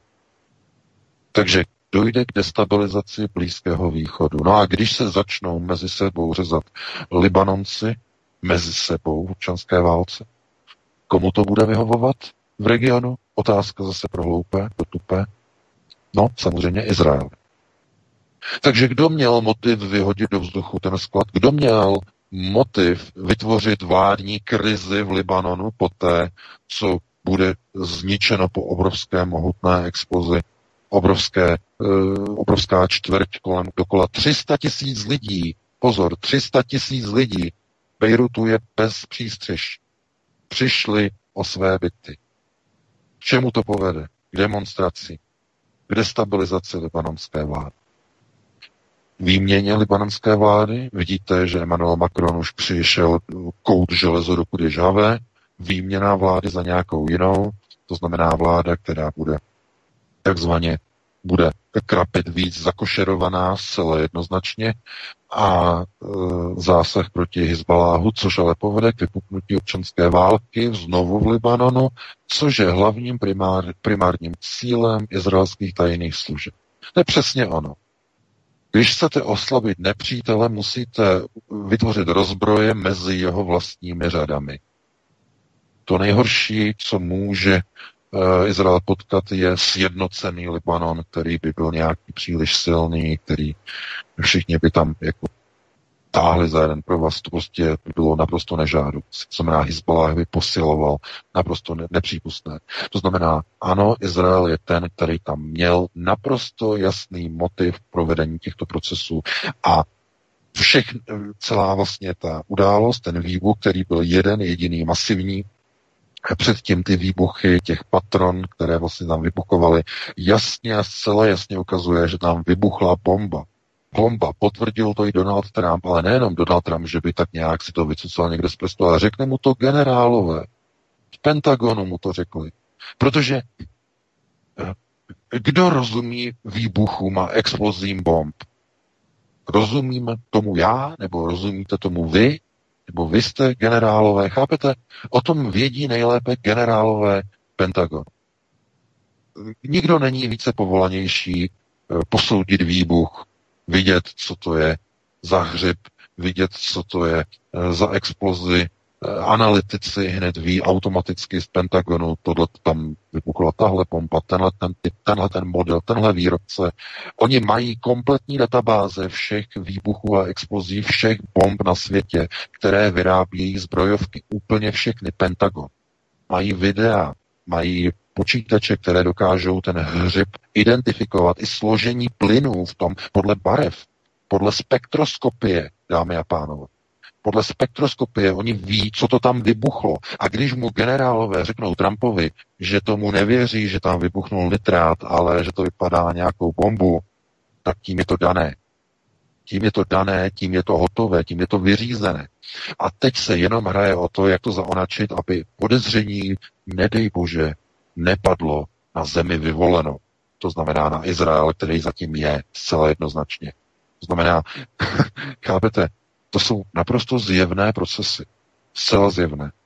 Smutné je, že na, alter, že na alternativě je jediné místo, eh, v podstatě, kde se můžete ty informace dozvědět, protože na eh, mainstreamu se nedozvíte ale naprosto vůbec nic. Tam se dozvíte jenom to, co v podstatě předžvejká zase nosatá agentura, že jo, jedna z těch tří, to znamená, ať už je to uh, AP, AFP, a nebo Reuters. Jedna z těch tří to prostě takzvaně před, předžvíká, rozžvíká No a ono, když už to dál nejde, tak oni tam vypustí nějakou prostě trošku jako pravdivější informaci, ale zase tak, aby to nepadlo prostě na ten Izrael, protože Izrael je ta země, která prostě je nedotknutelná, tam se nesmí nikdo. V Knesetu by se z toho úplně podělali, kdyby v Praze, kdyby někdo řekl, že jenom nedej bože by se ukázalo, že zatím má třeba Aman, e, vojenská rozvědka izraelská, něco, něco společného, něco málo společného. Chápete? E, to je, e, na, na, naprosto zjevné, kdo tam měl motiv k tomu destabilizovat situaci v Bejru. Protože tam nejde vůbec o ten sklad, tam jde o destabilizaci politické situace. Když 300 tisíc lidí přijde po obrovském masivním výbuchu o bydlení, okamžitě jsou v ulicích. Okamžitě žádají hlavu, chtějí odvolat vládu, chtějí volby a tak dále a tak dále. To znamená, dojde k tím nastartování destrukčních barevných procesů revoluce. To je celé. Takže eh, zase znova je třeba se dívat na to v tom smyslu, že na alternativě eh, víte vždycky nějaké informace o nějakou dobu dřív, to znamená mainstream je vstekem bez sebe, označí to za dezinformace, za konspirace a tak dále, uběhne pár dnů, pár týdnů, pár měsíců a najednou se ukáže, že to, o čem jsme informovali, je pravda. Nikdo se nám neomluví, Nikdo nám nenapíše, řekne, my se omlouváme, my jsme vás označili za dezinformace a vy jste měli pravdu a tak dále. Nikdo, nikdo, nikdo, nikdo, nic. Ani jednu omluvu jsme nedostali. Vůbec nic. Za ty informace, které přinášíme, které se naplňují a tak dále. Nikdo nic. No protože chápete, nosaté procesy řízení jsou přesně ty, které nechtějí, aby alternativa fungovala. A potom vás musí facka, nebo hamba fackovat, když potom vidíte jedinou vlasteneckou stranu v poslanecké sněmovně, která jednomyslně s paní Langšádlovou stup 09 a s Miroslavem Kalouskem jednomyslně hlasují pro ustanovení parlamentní komise proti hybridním hrozbám, rovná se proti alternativním serverům. A potom tedy máte před sebou ono chucpe, ono macaté, vypasené, s nálepkou, s vlaječkou, ňu, ňu, ňu, ťu, ťu, ťu. Chápete? No proč? No protože spoust, protože ti politici mají ty svoje voliče za debily. Upřímně, za debily. Kdyby se dostali někdy na veřejnost ty nahrávky, které oni si říkají mezi sebou o svých voličích, to by byl takový skandál, si nedovedete představit. O vlastních voličích, jak se jim vysmívají. Jsou tupí, jak se smějou jim. Chápete? Ale nelze lidem brát prostě úplně všechno. Nelze jim brát iluze, představy, protože všichni, je to jako s tím malým psem, ten pes si musí ten čumák vomáchat, uh, já nevím, v té horké vodě, aby věděl, že ta voda je horká, že tam ten čumák nemá strkat. Musí se naučit, že tohle to je správné a tohle to je špatné. Uh, protože nikdo nikomu nemůže prostě bourat nějaké iluze, představy prostě o nějakých mesiáších. To znamená, buď tedy chcete být konceptuálně gramotný, anebo vám stačí role kulíšku. To znamená ňu, ňu, ňu, a modlení a padání na kolena před obrázkem mesiáše. Politika. Na plagátu. Takže já bych to takhle uzavřel. Máme 2041 a myslím, že ještě stihneme jedno téma, Vítku, pokud bychom ještě měli. Určitě, stihneme další téma VK, pojďme na něj. Skandál Wafergate otřásá americkým Deep State silněji než kauza Pizzagate. Světové pedofilní elity si kupovaly zmizelé a unesené děti nabízené online a maskované za extrémně předražený nábytek. Tom Hanks na svém Instagramu již v roce 2016 uveřejnil návod, jak si zboží prohlédnout a dekodovat. Šéf nábytkářského webu získal pozici ředitele banky Fedu v Bostonu. Další stopy vedou ke společnosti Sereš Fund Management a organizaci Clinton Global Initiative. Americký mainstream se marně snaží skandál popírat a vyvracet, podobně jako jsme to měli v předchozím tématu. Důkazy jsou totálně zdrcující a vedou k Jeffreymu Epsteinovi a jeho mamutímu pedofilnímu ringu. Možná začněme VK tím extrémně předraženým nábytkem, co uveřejnil Tom Hanks v roce 2006 16. No, co uveřejnil? On uveřejnil obrázek, eh, na kterém v podstatě je na chodníku napsáno SRC USA, jako ve smysl Source USA, vedle leží kus takového špagátu, který má jako tvar jako smyčky a vedle toho ještě je rukavice, taková nějaká dělnická, stavební, technická prostě rukavice která vedle toho leží. A není to, u toho v podstatě eh, žádné hlavní nebo nějaké rozklíčování, jenom je tam prostě u toho jako symbolika jako high five. To znamená jako tlesknutí, když lidé si tlesknou vlastně rukama eh, o svoje ruce mezi sebou jako high five, tak eh, jakože to má ten význam. Ale to nemá ten význam. Je to dekodovací mechanismus. Dekodovací mechanismus, který byl vlastně odhalen eh, takovým tím hlavním eh, řekněme, hlavními lidmi, kteří se o to zajímají na Redditu a zjistili, že když vlastně se tohleto heslo napíše do ruského vyhledávače Yandex, eh, napíše se tam srdce USA a za to se dá produktové číslo té jedné konkrétní dané skříně na Wayfairu. To znamená, každá ta skříň má své jméno, ale zároveň produktový kód, tak když se to dá dohromady do vyhledávače Yandex, srdce USA a ten kód, tak zkrátka po odkliknutí vyjeli obrázky prostě lolitek, e, malých dívek prostě v nějakých plavkách, ve spodním prádle a tak dále a tak dále. To znamená klíč, heslo, rozklíčování. A to je něco neuvěřitelného. No proč? Podívejte se. E, došlo k tomu v podstatě tak, že jedna uživatelka Redditu vlastně e, zjistila, že na Wayfairu se nabízejí a prodávají de facto neuvěřitelně předražené skříně za naprosto nepochopitelné ceny a e, třeba jedna z těch skříní má třeba hodnotu, nebo byla tam inzerována, že stojí 14 924 e, e, dolarů a je to přeškrtnuté a po slevě je to 12 899 dolarů a 99 centů. To znamená takovéhle ceny za obyčejné skříně, které jsou z plechu, to znamená obyčejné plechové a dřevotřískové skříně. Samozřejmě, že neuvěřitelně předražené.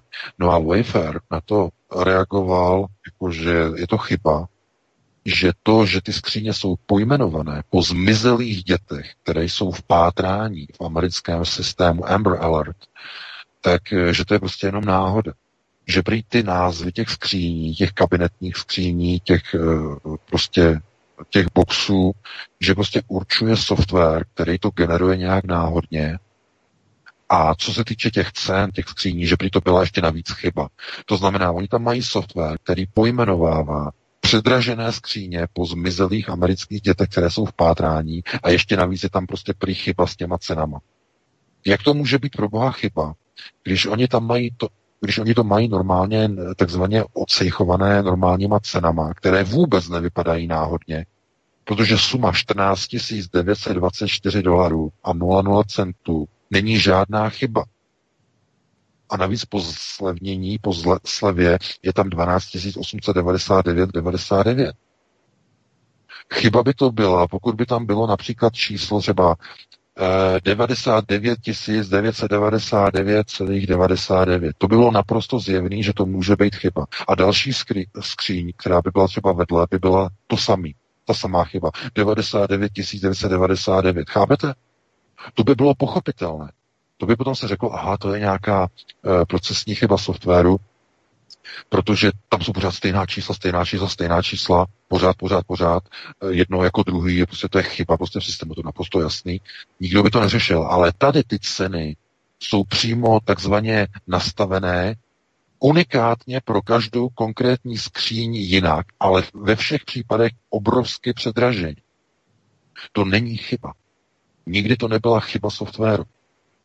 Skutečně se ukázalo, že Není to náhoda, protože ty skříně jsou tak předražené kvůli tomu, že vlastně pouze maskují obchod s dětmi.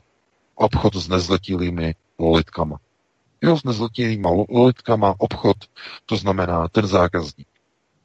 On je seznámený, on ví, jak to funguje a on si prostě uh, tu dívku koupí a teď, víte, tohle je třeba vysvětlit a je to třeba pochopit, proč zrovna takhle. Ve Spojených státech samozřejmě by to mohlo jít tak, nepošlo by to dělat takovým způsobem, že třeba, já nevím, eh, někde někdo tady z toho pedofilního ringu by řekl, hele, já ti pošlu peníze tam, na ten účet v nějakým balíčku v hotovosti a ty mi to zboží pošleš na tu adresu. No tohle to se samozřejmě nedělá, protože eh, ten balíček by se mohl ztratit, anebo by to někdo mohl zadržet, tu platbu a tak dále, tak dále, byly by s ním problémy v hotovosti. Jak to vybrat, že jo? Protože by to bylo stop, vystopovatelné. Ty peníze se vyberou z účtu do hotovosti a potom jdou někam. To znamená, to by bylo komplikované. Takže jak oni to vymysleli? No oni to vymysleli tak, že se s tím bude obchodovat symbolicky a skrytě přes nějaké faktické zboží, které bude o cenu toho dítěte, se kterým vy obchodujete, to znamená, nebo které nakupujete, to bude navýšené. Vyberete k tomu tržiště, veřejné tržiště jako Wayfair. Nakonec se ukázalo, že tyhle ty předražené e, produkty, jako třeba bednička na dětské hračky na Amazonu za 10 tisíc dolarů, bednička z dřevotřísky na e, hračky, na uklizení hraček z dřevotřísky. Malá bednička za 9999 dolarů na Amazonu. Podobné skřínky e, nabízené i ve Walmart za, za, za podobnou cenu. V okamžiku, kdy na to lidé upozornili, Walmart i Amazon ty nabídky stáhly. A jsou pryč. Buď úplně zmizely, anebo ta cena byla vrácená na nějakou normální hodnotu. V okamžiku, kdy se o tom začne psát, okamžitě to jde pryč, úplně je to staženo z nabídky, a nebo uh, oni tam dají nějakou normální cenu, jako nějakých 49 dolarů a tak dále. A tím to prostě hasne. Všechno je utlumano, protože oni kontrolují informační prostor. Uh, celý vy si, že co je to televize? Co, když si pustíte televizi, co je to televize? No televize, dámy a pánové, to si můžete představit jako takový ten ksich s tím dlouhým nosem, s tím zahnutým zobákem, to velké chucpe, macaté, které je rozsednuté a šklebí se 24 hodin na vás. Respektive šklebí se na vás ve chvíli, kdy tu televizi zapnete. To znamená, místo těch zpráv tam máte chucpe. Si můžete představit takové to dlouhé, velké, nosaté, macaté. To znamená, lže vám od rána do večera 75 let vašeho života. Průměr. Takhle to funguje. Jenže uh, proto nic, co jde proti ním, se nedostane do mainstream. A pokud se to dostane, je to okamžitě takzvaně vyvráceno, je to debankováno, to znamená, že, že všichni fact-checkeři procesy mohutné cemperizace znamená popírání pravdy.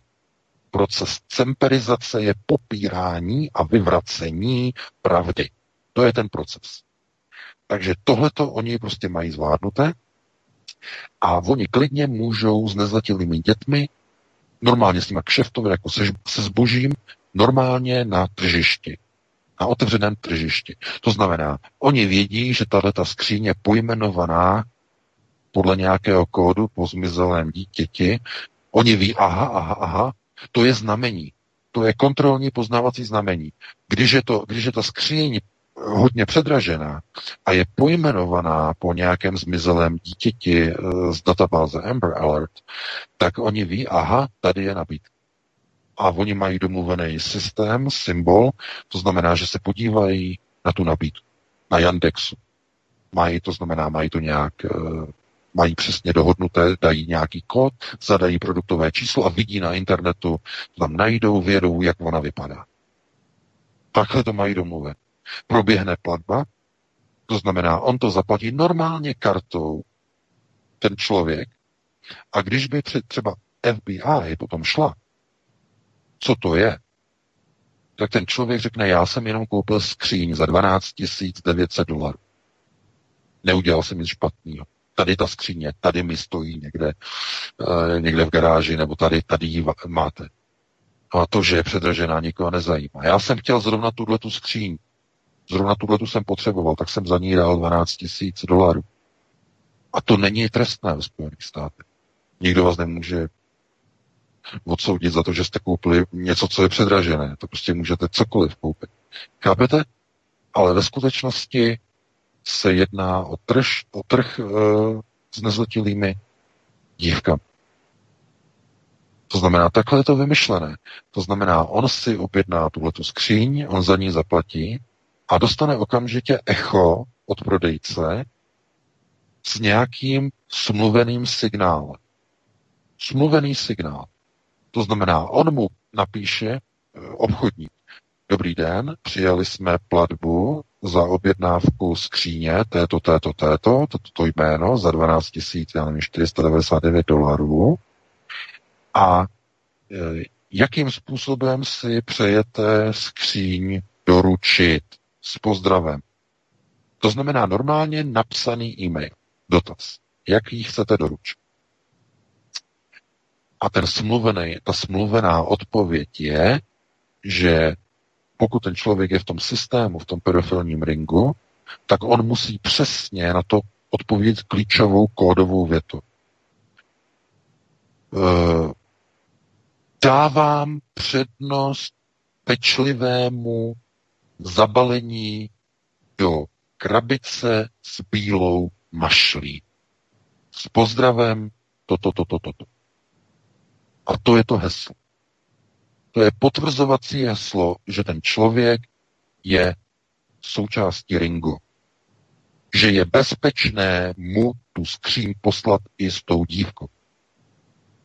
Protože se může stát na tom tržišti e, taková věc, že nějaký debil opravdu, aniž by tušil prostě schání s nějakou skříň a opravdu je schopný jako debil za obyčejnou skříň zaplatit skoro 13 tisíc dolarů. Nějaký prostě, nějaký uh, Joe prostě z někde, z nějakého Texasu, někde od někud z Austinu, prostě by řekl, uh, já potřebuju skříň, mi jedno, kolik to stojí, jdu na Wayfair, tam vidím nějakou skříň, ta by mohla být, no, je to sice trošku dražší, já to koupím, uh, hodí se mi tady do garáže, takže oni mu pošlou ten e-mail a on na to odpoví normální no, svýma slovama a to okamžitě znamená, že on není součástí ringu. To znamená, že on vůbec neví, o co go, naprosto netuší a pošlou mu za těch 13 tisíc jenom tu skříň. Nic jiného mu nepošlou.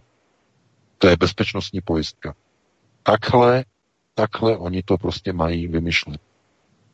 To je a, a proto je to naprosto je to, je to veřejně provozovaný a nikdo neřekne ani popel.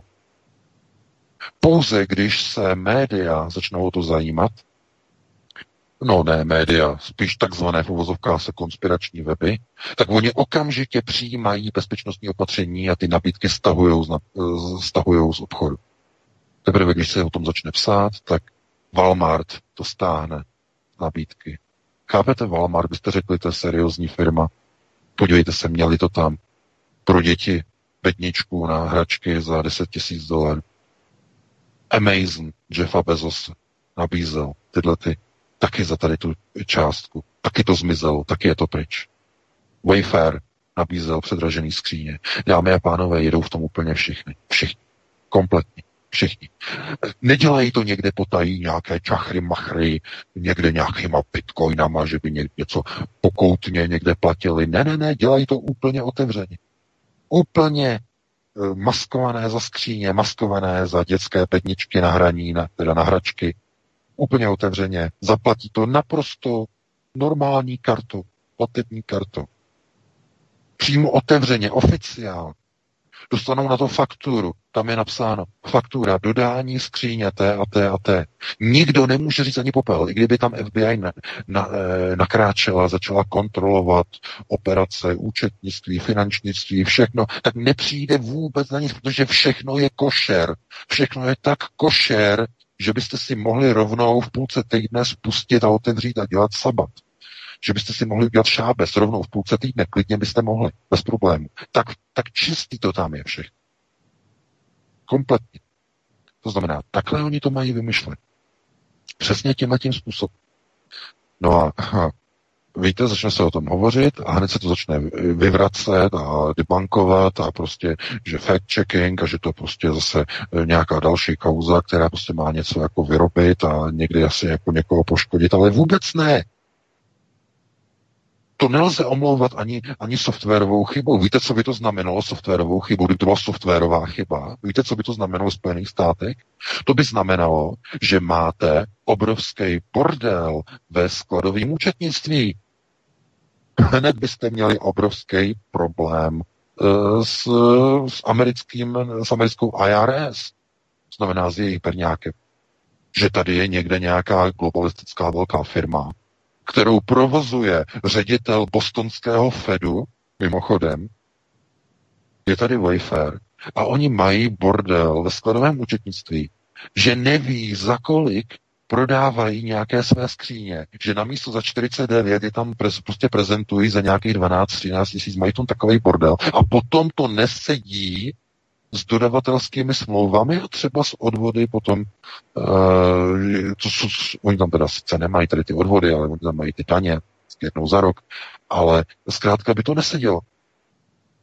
A tady ty velké firmy globalistické si nedělají účetnictví sami, tam procházejí každý rok auditem.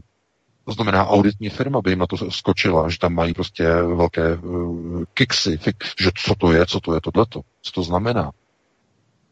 Tak, takže ne, Nenechte si prostě namluvit, že to bylo omylem, že nějaký software tam udělal chybu a začal tam špatně vyplňovat ceny a začal, začal omylem, software omylem začal pojmenovávat skříně po jménech dětí v policejní pátrací databázi Amber Alert.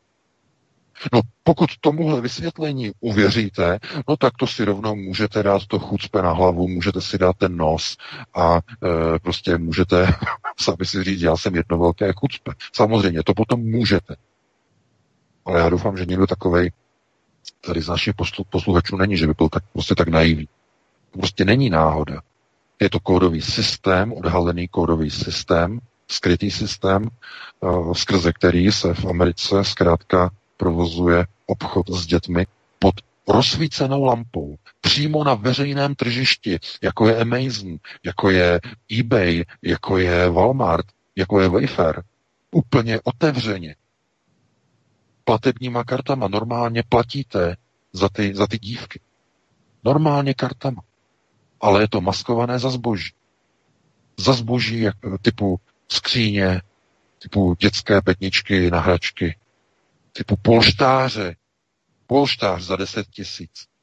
To je e, na Wayfairu. Malý polštář, obyčejný polštář s potiskem za 9 tisíc dolarů. Za 10, bez jednoho dolaru za 10 tisíc. To znamená, chápete? E, a normálně by z toho byl skandál, samozřejmě. Byl by z toho skandál, ale podívejte se, protože oni kontrolují veškerá mainstreamová média, všechny televize, všechny kabelovky, všechny satelity, všechno tohleto. Ticho popěš. Protože není tam ani jedno mainstreamové médium, které by bylo skutečně nezávislé. Ani jedno tam není, ani jedno tam nenajdete. A pokud se najde nějaké alternativní médium, třeba v Americe, eh, typu, já nevím, byl tam byl Breitbart, nebo by tam byl eh, Infowars Alexe Jonese, tak všechny tady ty, všechny tady ta média jsou banována na nosatých sociálních platformách.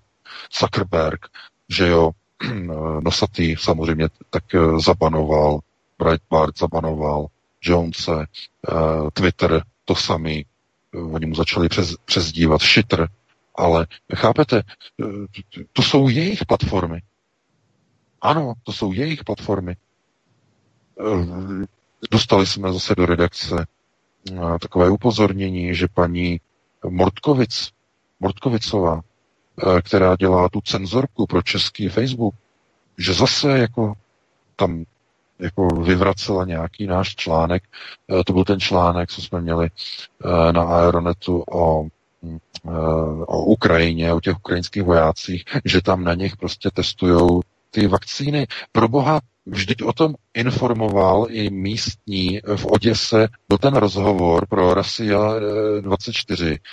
Tam byl rozhovor s šéfem, no, eh, Ježíš jak on se jmenoval, no, mluvčí primáře té charkovské vojenské nemocnice, který tam potvrdil, že ti vojáci jsou nemocní, že podstoupili Eh, testování zkušebními vakcínami a že u nich zkrátka propukl, propukla nemoc COVID. No, byl o tom i pořad. Znamená, my jsme to pouze převzali od ruských médií, je to normální, korektní zpráva. Já nechápu, proč ta paní Mortkovic to prostě vyvrací na Facebooku. Já nevím, co tím sleduje.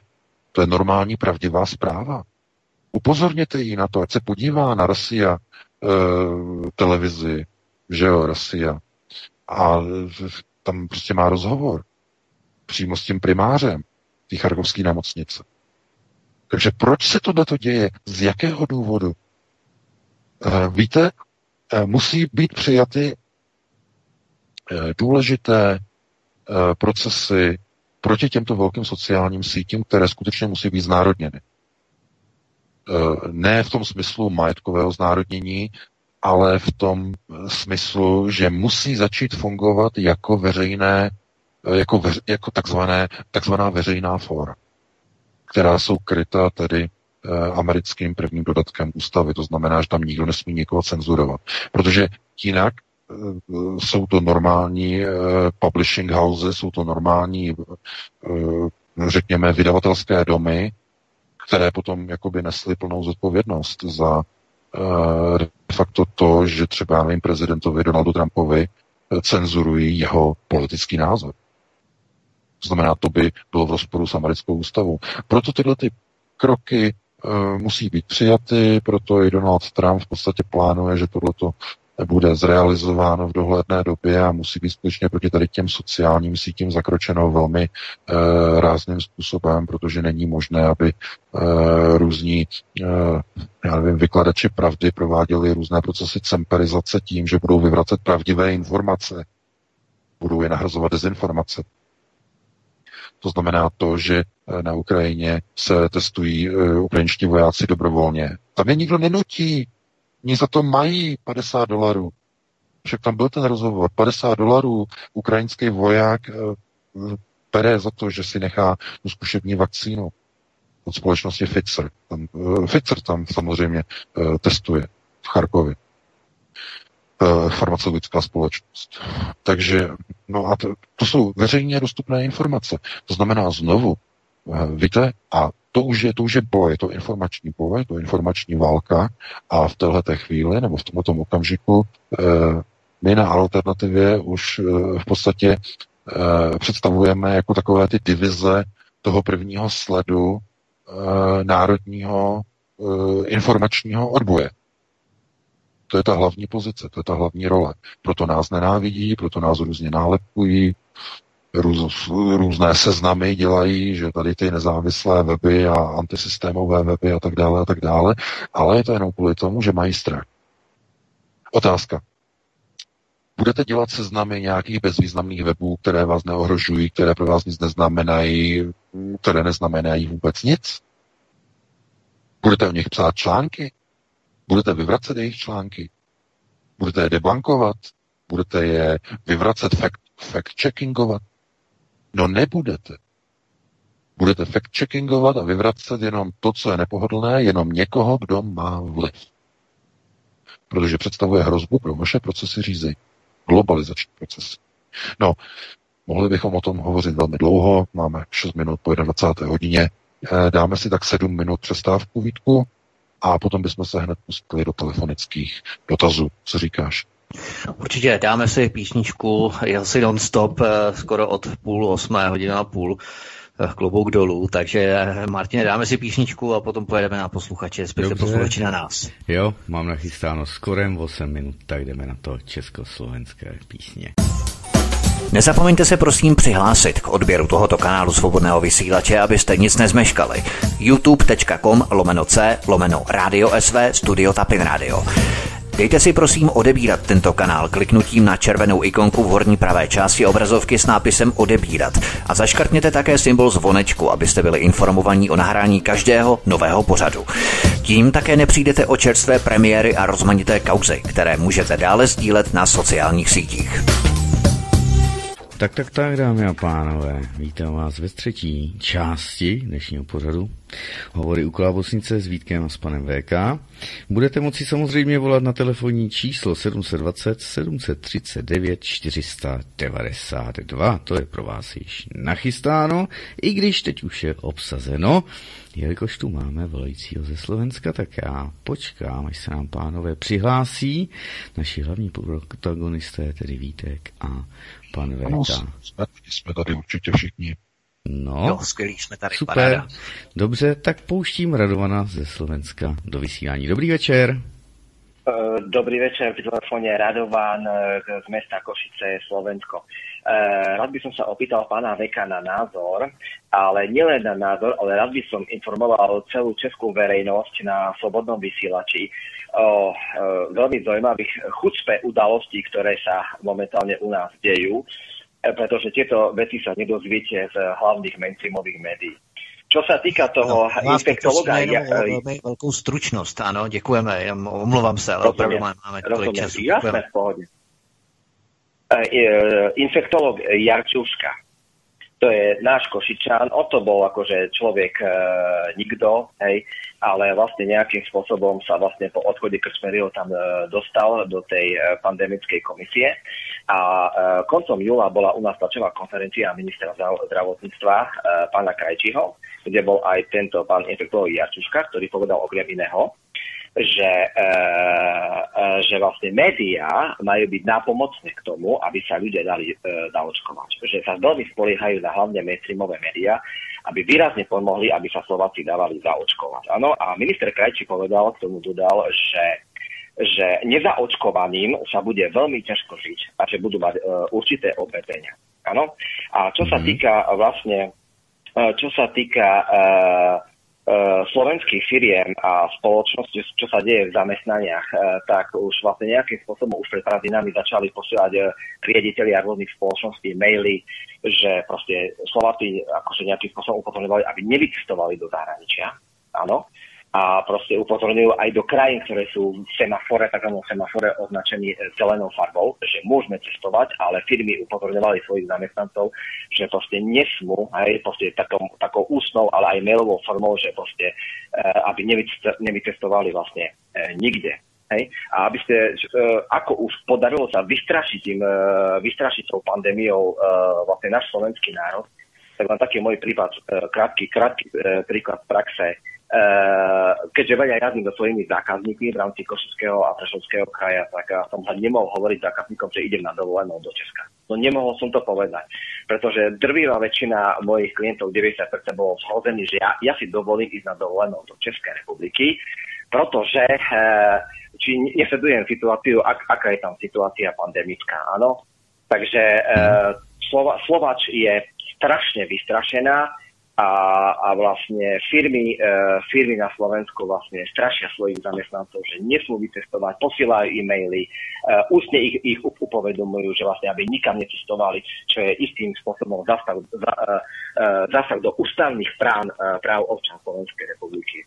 Nikto z politikov sa k tomu nevyjadruje. Jedine Robert Fico zo strany Smer, akože ako tak sa k tomu stavia. Vyslovene on aj povedal, že sa očkovať nedá. Tak za mňa z Košic je to zatiaľ zhruba všetko. Děkuji a budu poslouchat. Děkujeme. Hezký Díky, večer. Tak zdravíme do Lidé jsou zblblí VK i známí, o kterých jsem si myslel, že jsou fakt chytří a jak si protřelí. I v rámci migrační krize se ukázali jako velmi uvědomělí. Jak když nastal covid, tak ti lidé jsou úplně zblblí neskutečným způsobem, že mě to až docela šokovalo, jací lidé, o kterých jsem si myslel, že jsou fakt fajn a v pohodě a chytří a všechno. I na pozadí té migrační krize od roku 2015, tak s tím covidem všichni úplně blbnou neskutečným způsobem. Přesně jak říkal pán. No, je to, je to kvůli tomu, eh, de facto má to hodně společného s tím, jak dopadají volby. Já jsem o tom hovořil v první hodině, pamatuješ? Uh, nemůžete si dívat na ty politiky ve smyslu, že oni jsou někdo něco jiného, než jsme my, než jsme my voliči. Protože oni pouze reflektují stav společnosti a média vlastně vytvářejí tuhletu hysterii. To znamená, když oni kontrolují média, oni dokážou ve společnosti vytvořit takovou hysterii, že skutečně lidé se potom naprosto iracionálně chovají a dokonce i iracionálně uvažují. To znamená, e, jsou schopni napadnout člověka za to, že nemá růžku někde, nebo na něho křičet nebo potom dokonce e, abstrahovat od kontaktu s člověkem, který se, nedej bože, nenechá očkovat. On je nějaký divný. On se nenechá očkovat. Já jsem o tom hovořil v minulém pořadu, já to znovu jenom velice rychle zopakuji. To, co čeká jednotlivé západní eh, země, to znamená bílou civilizaci, je stav takové fašizace, kdy lidé, kteří eh, budou, kdy společnost bude třídně rozdělená na dvě třídy na ty, kteří budou očkovaní a budou pro systémově uvědomělí, na ti, kteří budou proti, kteří budou divergentní, kteří se budou proti systémoví, kteří budou neočkovaní, kteří budou stát proti. Mezi nima bude v podstatě občanská válka. Na všech úrovních společnosti. To postupně povede k tomu, že vzniknou dvě oddělené měny, vzniknou dva oddělené trhy, vzniknou dva oddělené bankovní systémy, Eh, banky, které budou obsluhovat jenom, řekněme, někde jakoby eh, eh, klienty, kteří jsou v podstatě proti systému a potom budou systémové banky, které budou jenom pro klienty bankovního systému. To znamená jedna měna, druhá měna, jedna třída, druhá třída. A ten spor povede k rozbití jednotlivých národů. A chcete vidět příklad jak to bude fungovat. Podívejte se do Spojených států. Podívejte se, jak ten národ je rozdělený mezi konzervativce a neoliberály, jak mezi nimi hoří americké ulice, jak se nenávidí mezi sebou. Stav občanské války, na pokraji občanské války. To znamená, tohleto čeká i evropské země. To znamená, budou napadat lidi, mainstreamová strana bude napadat neočkované lidi. Vaše děti, pokud budou neočkované, budou vyobcovány ze školy. Budou vyobcovány ze škol. Nebudou se mět chodit do školy, jenže protože školní docházka je povinná, tak děti vám vezmou, vyrvou vám jich z vašich ruk přijdou za váma a dají poslední varování. Buď se necháte všichni teď tady v rodině očkovat, my tady máme injekce, máme tady jehly, vy se necháte očkovat, anebo uh, oni to udělají jinak, oni žádný jehly dosi nebudou, oni řeknou, my si to zjistíme online, vy se musíte do 48 hodin na nejbližší stanici naočkovat, jinak vám se bereme dítě. Chápete? Takhle budou oni řešit ty potížisty přesně takhle. Budete nenaočkovaný, vlezete do autobusu nebo vlezete do tramvaje MHD, oni to zjistí, že tam prostě budete se muset prostě uh, tím covid pasem v chytrým tupým telefonu hlásit a uh, vyhodí vás, prostě budete, budete odsejchovaný. Budete označkovaný. Jako byli židé ve 30. letech, um, nosili hvězdy, tak ti to neočkovaní budou stejně onálepkovaní. Akorát ta hvězda bude mít jinou podobu. Nebude to na kabátu hvězda, ale bude to někde eh, v, v informační databázi uvedené podle vašeho obličeje, podle uh, ksichtu, bude to podle uh, zadání někde v nějakých kontrolních systémech, ve vašem mobilním telefonu? Ve vašem mobilním telefonu operátor o vás bude vědět, že jste neočkovaný a bude vám každý den chodit reklama, nechte se očkovat, uh, laciné očkování, tohle to nechte se očkovat, mobilní operátor vám bude spát do telefonu.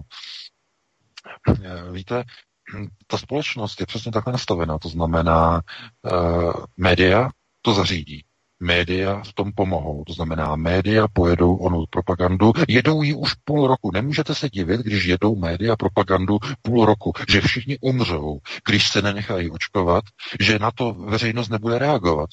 To je nesmysl. To, to, kdo, kdo, kdo si to bude myslet, tak je naivní. Protože ta kampaň jede, jede neustále 24 hodin, jede už půl roku a samozřejmě, že to má obrovský vliv na veřejnost. Takže ta veřejnost je přesvědčená, že když si nevezme hadr na hubu, takže všichni umřou. A ta vede to k fašizaci, vede to k tomu, až k agresivitě, že lidé napadají lidi bez roušek. V okamžiku, kdy se začne očkovat na podzim, lidé začnou okolo Vánoc napadat při uh, nákupním šílenství. To pozor, pozor, pozor, jak začnou předvánoční nákupy, znovu všechny řetězce zavedou kontroly na covidové pasy, za, všechny kontroly. Eh, okolo Vánoc už se ani nenakoupíte. Když nebudete mít covidový pas potvrzující, že máte očkování, anebo alespoň eh, platný test, který jste si nechali otestovat před týdnem maximálně. Takže ano, to je přesně všechno připravené a e, nelze se divit tomu, že jednotliví epidemiologové, to znamená ti, kteří to mají na starosti, že takzvaně vyzývají média, aby pomohla propaga, propagovat e, očkování obyvatelstva. Oni taky o tom nemají ještě jistotu, kolik lidí e, jako tomu propadne, tomu šílenci očkovacímu, ale stačí se podívat do Spojených států, tam to prostě máte všude. My jsme se k tomu dneska nedostali tomu tématu poslední článek. Paní Karolína nám eh, poslala zase další svědecké zprávy z toho, co se děje eh, v Orlandu na Floridě, eh, tam v jejich oblasti. Já jenom velice rychle, to velice důležité, hned pustíme dalšího volajícího, jenom velice důležité, jenom zkratkovitě. Napsala nám, že ve Spojených státech na Floridě se propouštějí nemocní lidé z nemocnic, kteří mají stále pozitivní testování na COVID, to znamená, jsou stále nakažliví mají problémy s dýcháním, jsou připoj, připojení na kyslíkovou bombu, mají hládičky do nosu a nemocnice je vyrazí do domácího ošetřování, i když jsou stále infekční. E, rodina bratra jejího manžela si neví s tím rady, co teď vlastně, jestli nedojde k nakažení rodiny, protože ten jejich otec je stále nemocný, je na hadičkách. E, právě teď před dvěma dny, myslím, e, dva dny zpátky, že si ho prostě přivezli, museli přivést domů, protože nemocnice ho vyhodila. No jakože už je tam prostě jako, že jako je stále nemocný, ale jakože až asi už ho tam nechtějí, nebo co, nikdo jim neřekl vůbec nic, takže mají teď nemocného člověka na kyslíku doma, mezi zdravýma lidma. To znamená, eh, to je něco naprosto neuvěřitelné. Možná snaha té nemocnice co nejvíce rozšířit nemocnost eh, v Orange County. Je to možné, že to je součást plánu. Propouštět nemocné lidi z amerických nemocnic, aby ještě více urychlili například z Antonio Fauciho eh, krizi před americkými podzemními volbami, volbami prezidenta. Součást plánu, je to možné. Je to možné, je to vyloučené. A ještě jedna informace. Paní Karolína nám vlastně sdělila, že Uh, už je to vlastně rozhodnuté, že ty školy, které nebudou mít od vlastně konce srpna výuku uh, takzvaně virtuálně na dálku, to znamená skrze internet, s čím se tedy jako počítá v mnoha školách ve Spojených státech, ale ty školy, které budou mít normální docházku, tak tam už bylo rozhodnuto, že v těchto školách se budou muset všichni studenti, učitelé povinně testovat výtku a teď se podrž. Každých 40 8 hodin. Každé dva dny nový test na COVID. Spotřeba covidových testů ve Spojených státech raketově no, vyletí na, na neuvěřitelná čísla. Na neuvěřitelná. Farma společnosti prostě ty budou mít vejvary nejenom z vakcín, ale i z testů takového neskutečného způsobu, že si to ani nedovedeme představit. A myslíte si, že to bude jenom ve Spojených státech? Tohle to okamžitě zavede Primula, zavede to Maďar, eh, zavedou to všichni epidemiologové v Evropě. Okamžitě, eh, jakmile se naskytne příležitost někde s počátkem eh, té chřipkové krize někdy v říjnu, řeknou, musí se děti na školách očkovat každý dva dny a školy, které to nebudou dělat, tak budou vyučovat dálkově přes internet. To znamená, všichni ty operátoři už se na to uh, těší, třesou, všichni ty T-Mobile, Orange a uh, všechny ty Vodafony a všechny ty, uh, já nevím, všechny ty organizace, které vlastně nezávislí operátoři a budou všichni chtít okamžitě se na tom nabalit. Všechno okamžitě. To znamená, aby okamžitě měli eh, velký vývady prostě z těch telekomunikačních, telekomunikačních poplatků, protože budou zajišťovat vlastně ty školy, eh, všechny ty eh, vlastně výuky dálkové přes internet. To znamená, to je všechno biznes. No, takže jenom takhle rychle bych na to odpověděl, no a dáme prostor dalšímu volající. Dobře, dobře, paní Lenka by měla být i nachystána, tak ji vítám ve vysílání, dobrý večer. Dobrý večer, se omlouvám, to jsem zase já, ale napadá mě spousta otázek, když slyším pana VK. Eh, jenom jsem chtěla říct, že u nás už jsou testy na, eh, na, na ten COVID pas u silnicích na billboardech a údajně jsou i v metru. Buď odpovědný COVID pas pod tím. Ano, a ano. Já mám, jednu poznámku a jednu otázku. Ta poznámka, já si myslím, že eh, to, co pan VK říká o té rodině, eh, ten nejužší kruh, že to padne, protože v případě, že bude očkování a všichni se dají naočkovat, tak celá rodina stejně zblbne a nebo jestliže se nedají naočkovat, tak eh, a nebudou mít zaměstnání, tak ta rodina se zřejmě rozpadne, děti jim vemou, nebo já nevím, protože ta rodina prostě ji, se ne, ji nebudou moc uživit. Případně, jestli teda nezavedou nějaký zaručený příjem, jak o tom mluvili. A ta otázka je, eh, Teď jste psal článek o tom, o nákupu těch vakcín u nějaké firmy, teď nevím ten název. Eh, u nás eh, američani koupili podnik v Jevanech, to je zase jiná firma. To znamená, že ty firmy, těch firm bude eh, několik, nevím. A mě zajímá to, jestli všechny ty vakcíny budou ty, ty, ty založeny na tom RM, nebo co to je, tomu nerozumím, prostě, že budou ovlivňovat ten genetický kód. Jestli to budou vakcíny od všech těchto těch firm.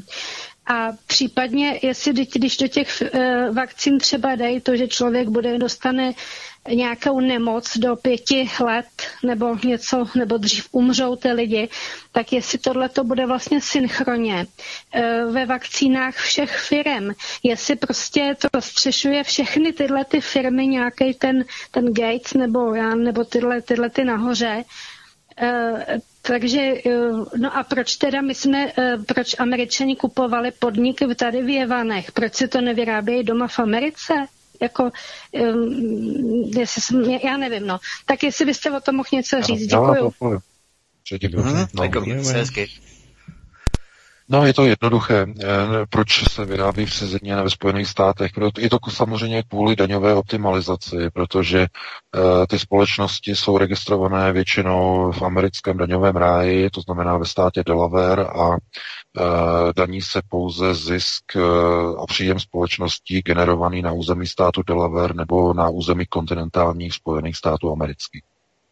Pokud americká společnost registrovaná v Delawareu podniká v zahraničí, neplatí žádné daně. To je ten důvod, proč američané budou vyrábět v České republice. No. A druhá věc, eh, která je vlastně důležitá, nebo paní se na to ptala, tak eh, to je mm, eh, jako jak je to s tou škodlivostí těch vakcín. Všechny jsou založeny na stejném principu, to znamená na ovlivňování takzvaného Eh, to je speciální název, eh, na ovlivňování polymerázy. Ano, na ovlivňování polymerázy, to znamená množení toho viru.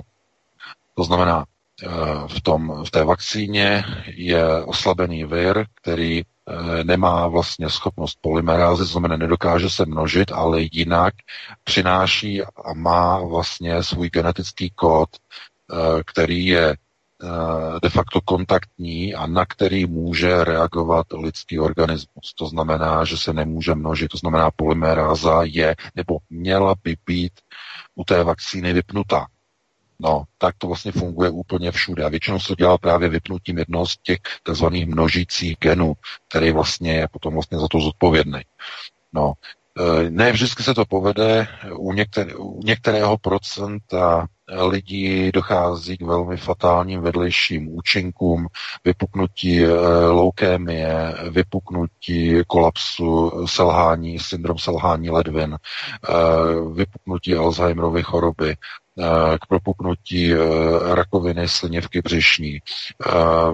Některé diabetes je jenom z takových těch lehčích veři, nebo veřejně známých teda vedlejších poruch u různých očkování.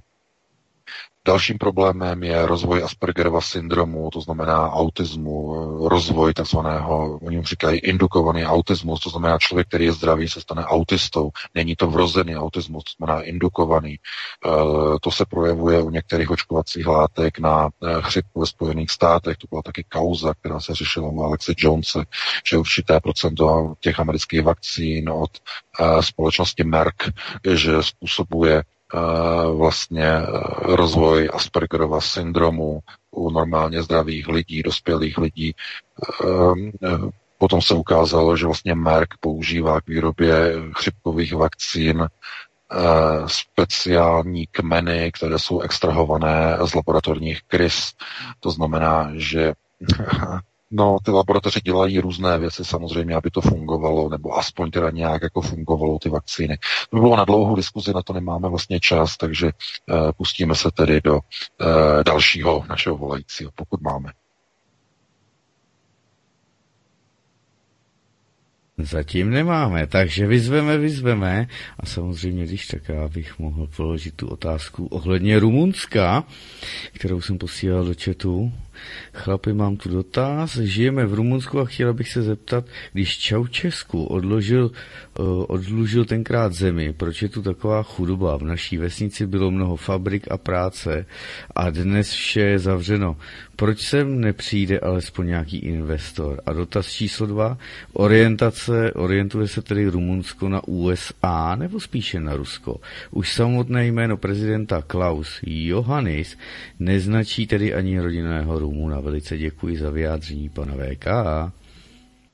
No to jsme několikrát řešili, že eh, v Rumunsku, nebo nedávno jsme to řešili, že v Rumunsku vlastně proběhly eh, přesně ty procesy, které vlastně vedou ke vzniku Trojmoří, to znamená, pod, eh, dostává se ta země pod mohutný, mohutný vliv amerických neokonů, to znamená amerického systému zahraničního řízení, to je naprosto zjevné a platí to nejenom o Rumunsku, platí to o Bulharsku, platí to všech vlastně zemí střední Evropy, včetně Polska a Pobaltí. Takže to je, myslím si, naprosto jasné.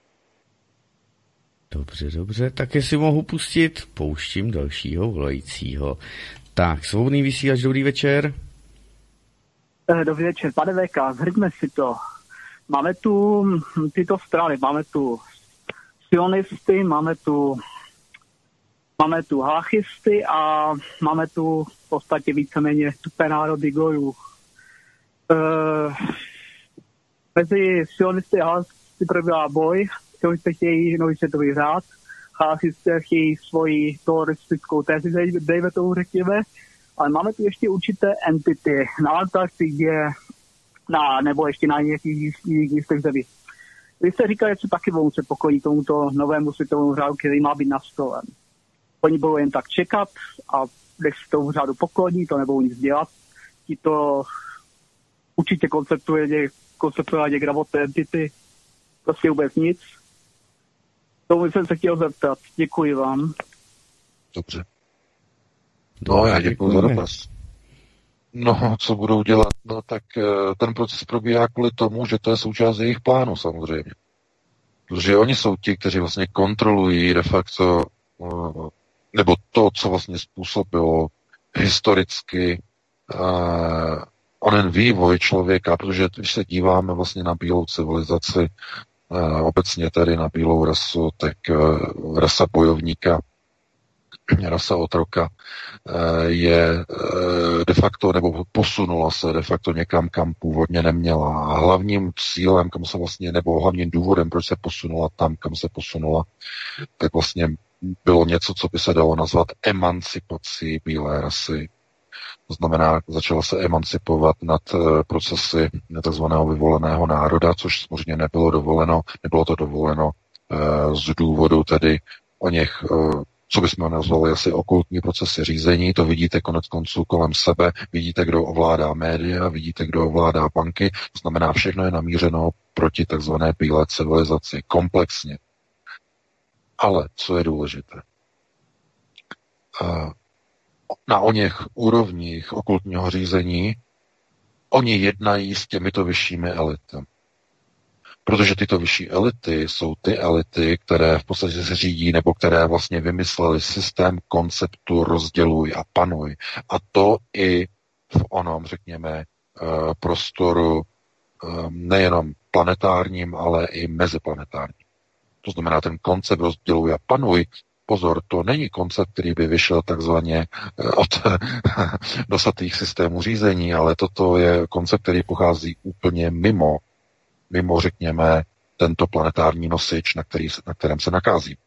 To by byl velký omyl. E, proto možná to nevyplývá z toho, když o tom mluvíme a hovoříme, ale syndikát jako takový v podstatě je združení, já jsem o tom několikrát hovořil, syndikát je združením několika těchto ras, několika těchto entit, Eh, které jsou tvořeny různými zájmy a různými skupinami a ne všechny eh, se dívají na lidskou rasu jako na sluníčkovou a to z toho důvodu, že vznikla na bázi nefilim jako materiál pro bojové a válečné eh, použití v rámci planet, meziplanetárního prostoru.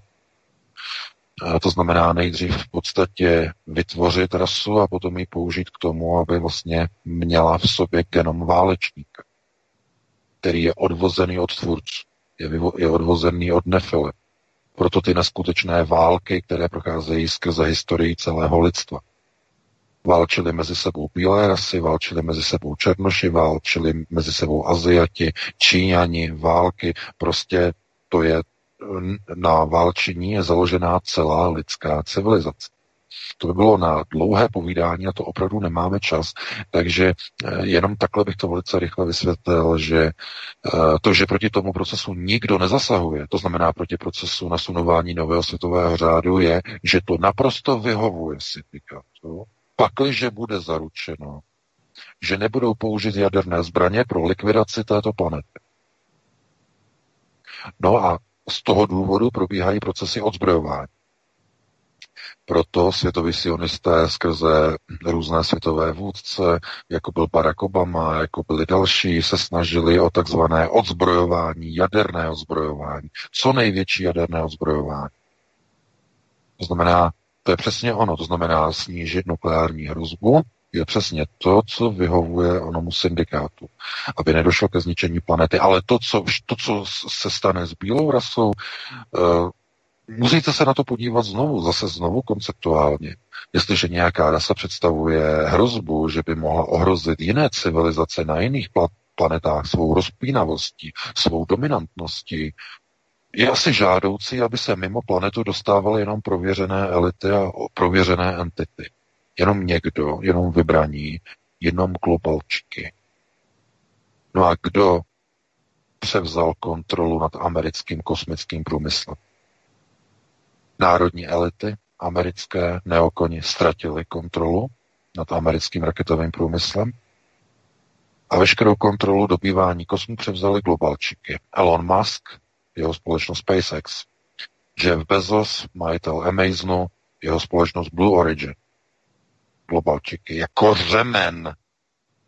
Sionisté jako řemen. To znamená, všechno to do sebe naprosto dokonale konceptuálně zapadá. Jenom ti, kteří nebudou představovat hrozbu na jaderné bázi, budou mít dovoleno opouštět planetu. To znamená, syndikát to má velice dobře promyšlené, má své kádry a nemá důvod zasahovat do procesu likvidace, eh, ne likvidace, degenerování bílé ras. Nemá důvod. Takže takhle bych to vysvětlil a dáme prostor dalšímu volající. Dobře, dobře. Tak Praha volá. Halo, halo. No, zdravím vás tam všechny ve studiu.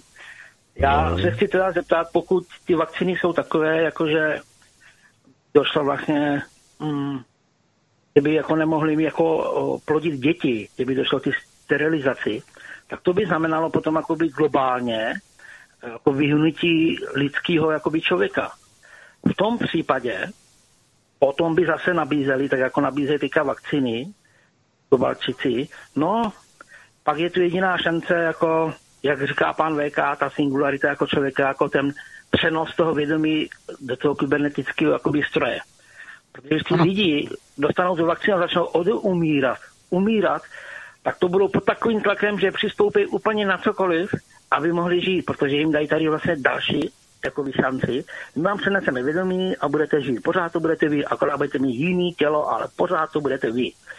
To je jedna věc. A druhou věc jsem se chtěl zeptat, jak budou očkovat ty emigranty. Ty budou taky očkovat tady tím samým koktejlem nebo jim budou dávat něco jiného. A potom ještě, jak to vypadá u Putina u toho Orbána. Jestli je to tam jako tady. Děkuji, snad mi na to odpovíte. Zatím. Dobře, děkujeme, hezký večer. Já to vezmu, já to vezmu od toho konce. Ano, u Putina a Orbána to vypadá úplně stejně, to vám můžu garantovat. My jsme o tom hovořili, proč z jakého důvodu. Kontroly řízení co je vhodné pro mě eh, a je vhodné i pro nepřítele, není, eh, není takzvaně zakázáno. To znamená, jestliže něco vyhovuje mně a vyhovuje nepříteli, není to a neznamená to, že bych eh, spolupracoval s nepřítelem. To znamená, kontrola obyvatelstva vyhovuje jak chasidům, to znamená ruským židům, to znamená rovná se Kremlu, rovná se tedy i Putinovi, eh, vyhovuje to i sionistům. Eh, to je pouze to, aby lidé pochopili, že v podstatě ty zbraně, zbraně se používají třeba různé, to znamená mají různé názvy, ale koncepty řízení zůstávají úplně stejné, to znamená snaha o kontrolu obyvatelstva. Naprosto jednoznačně. Um, a co se týče tedy toho dotazu, eh, který vlastně eh, byl tedy jako druhý, eh, tak co se týče hm, No, teď jsem na to zapomněl. jsem přemýšlel na Putina a teď jsem zapomněl Vítku. Čem to bylo? No, víš, já taky nevím. Tak, První byly vakcíny, jestli tak budou pak... imigranti, očkování tím samým koktejlem. Jo, ano, ano, ano, mig, no. imigranti, imigranti, no, imigranti. no, imigranti, na to se podívejte jako s tím způsobem, že jak to vypadá v Itálii. Tam víte, co, k čemu došlo v Itálii. No tak tam chtějí soudit Matteo Salviniho za to, že prostě vysáčkoval migranty, že jim nedovolil připlouvat na lodích nelegálních neziskovek do Itálie a vysazovat tam migráčky. To znamená, za to chtějí soudit. No, to je chápete, všechny, všechna ta strana těch pěti hvězd a tohleto socialisti a e, všichni, ten Giuseppe Conte, e, který tam je jako premiér, to znamená, e, ta společnost de facto prochází v Itálii stejnými degenerativními procesy jako ve zbytku Evropy a Italové jsou na tom úplně stejně. Tam prostě chtějí de facto tu samou migraci, která je, eh, nebo která byla navržená pro celou Evropu. Nikdo tam to, tomu jako nechce odporovat, kromě nějakých těch uvědomělých salvíniovců, jak já bych to nazval, kromě těch uvědomělých. No ale když se podíváte na výsledek voleb, tak oni nevyhrávají volby. Oni tam měli v posledních volbách, teď mě neberte za slovo, nějakých kolik 20% měli uh, Salvíneho liga nebo kolik to bylo, teď opravdu, abych neplácal, ale nevyhráli volby, byli nějak, myslím, druzí e, a nevypadá tam ta podpora. Minulý rok, když chtěl Salvini udělat tu věc, že vyvolá předčasné volby, že vyhraje volby, protože průzkumy ukazovaly, že by vyhrál volby, tak mu to nevyšlo. Nevyšlo mu, on položil vládu, jenže Giuseppe Conte se dohodnul s evropskými demokraty, to znamená s opozicí, vytvořili vládu a Salvini byl odstraněný a teď ho chtějí ještě navíc navléct do, do tepláku. Chtějí ho kriminalizovat, aby se ho úplně zbavili. Jako svého politického konkurenta. Vidíte? a někdo by, že jo, někdo by čekal, že tam budou v té Austrálii, teda v Austrálii, v Itálii, že tam budou demonstrace. Že tam budou mohutné protesty, že tam budou nějaké akce jako Black Lives Matter, to znamená, že se tam začnou zapalovat ulice a že všichni začnou protestovat proti tomu, že uh, oni jdou po krku Salvinimu a nic. Ticho. Nic se tam neděje.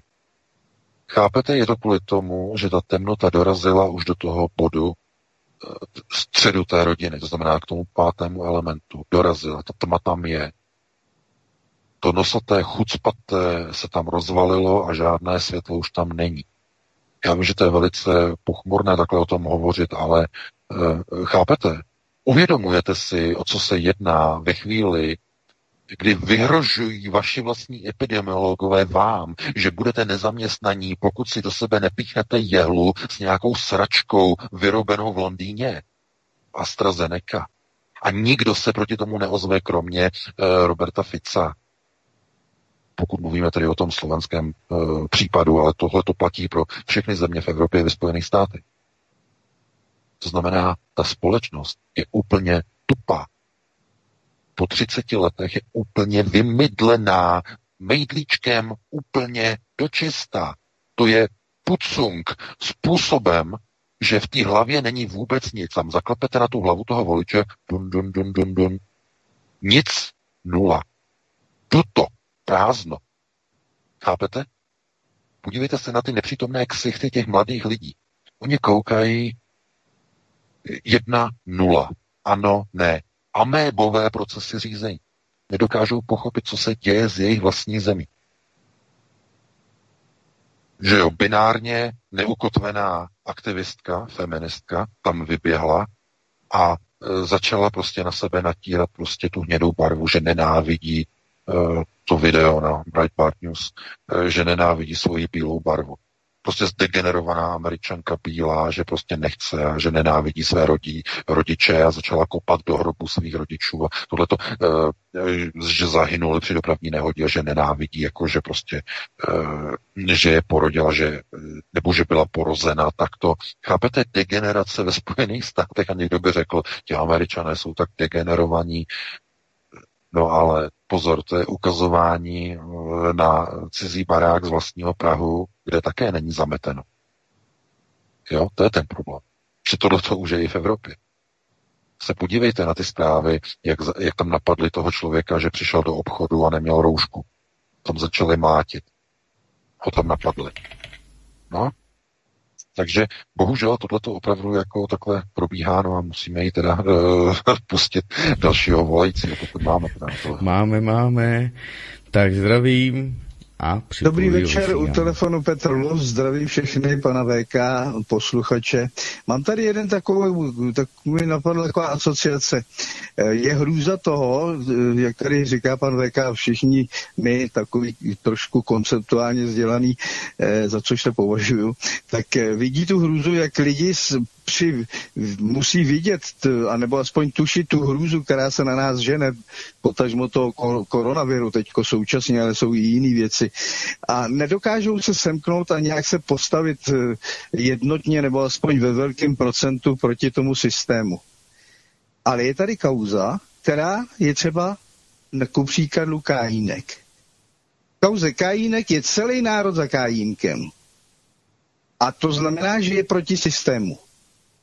A je to přitom odsouzený dvojnásobný vrah, i když otázka, jestli to udělal nebo neudělal, ale národ věří tomu, že to neudělal a je za ním. Je to paradox, nebo to není paradox? To je všechno, co jsem chtěl říct. Je to, dotaz, je to, skvělý, je to skvělý dotaz, no, děkuji. Já děkuji za dotaz, eh, pana Lufta. Eh, ne, ne, ne, není to paradox, je to naopak potvrzení těch procesů onoho řízení naprosto dokonale. Eh, případ Kájinek. Eh, jakým způsobem eh, vznikla v podstatě ona gloriola pana Kájinka? Teď otázka, jakým způsobem vznikla? Kdo popularizoval v podstatě jeho nevinu? No dámy a pánové, média. Od samého počátku 90. let média, novináři, média, reportéři. I když byl tedy odsouzen z tohoto a z tohoto a z tohoto a tak dále a tak dále, tak zkrátka média šla na jeho stranu. To se například nestalo u pana Kramného, který za divných okolností byl odsouzen, že prý zabil svoji manželku a svoji ženu v Káhyře eh, na dovolené eh, v Egyptě.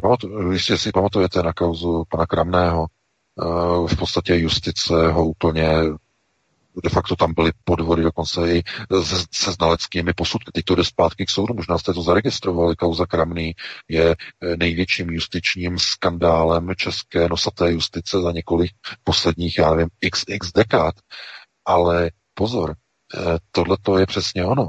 To je ten systém, kdy oni si někoho vyberou, to znamená, chtějí někoho takzvaně e, kriminalizovat a prostě začnou provádět všechny procesy řízení tak, aby on v podstatě byl nějakým způsobem teda jako odsouzený. Eh, ale k tomu, aby někdo se postavil na vaší stranu, k tomu eh, nestačí být v právu.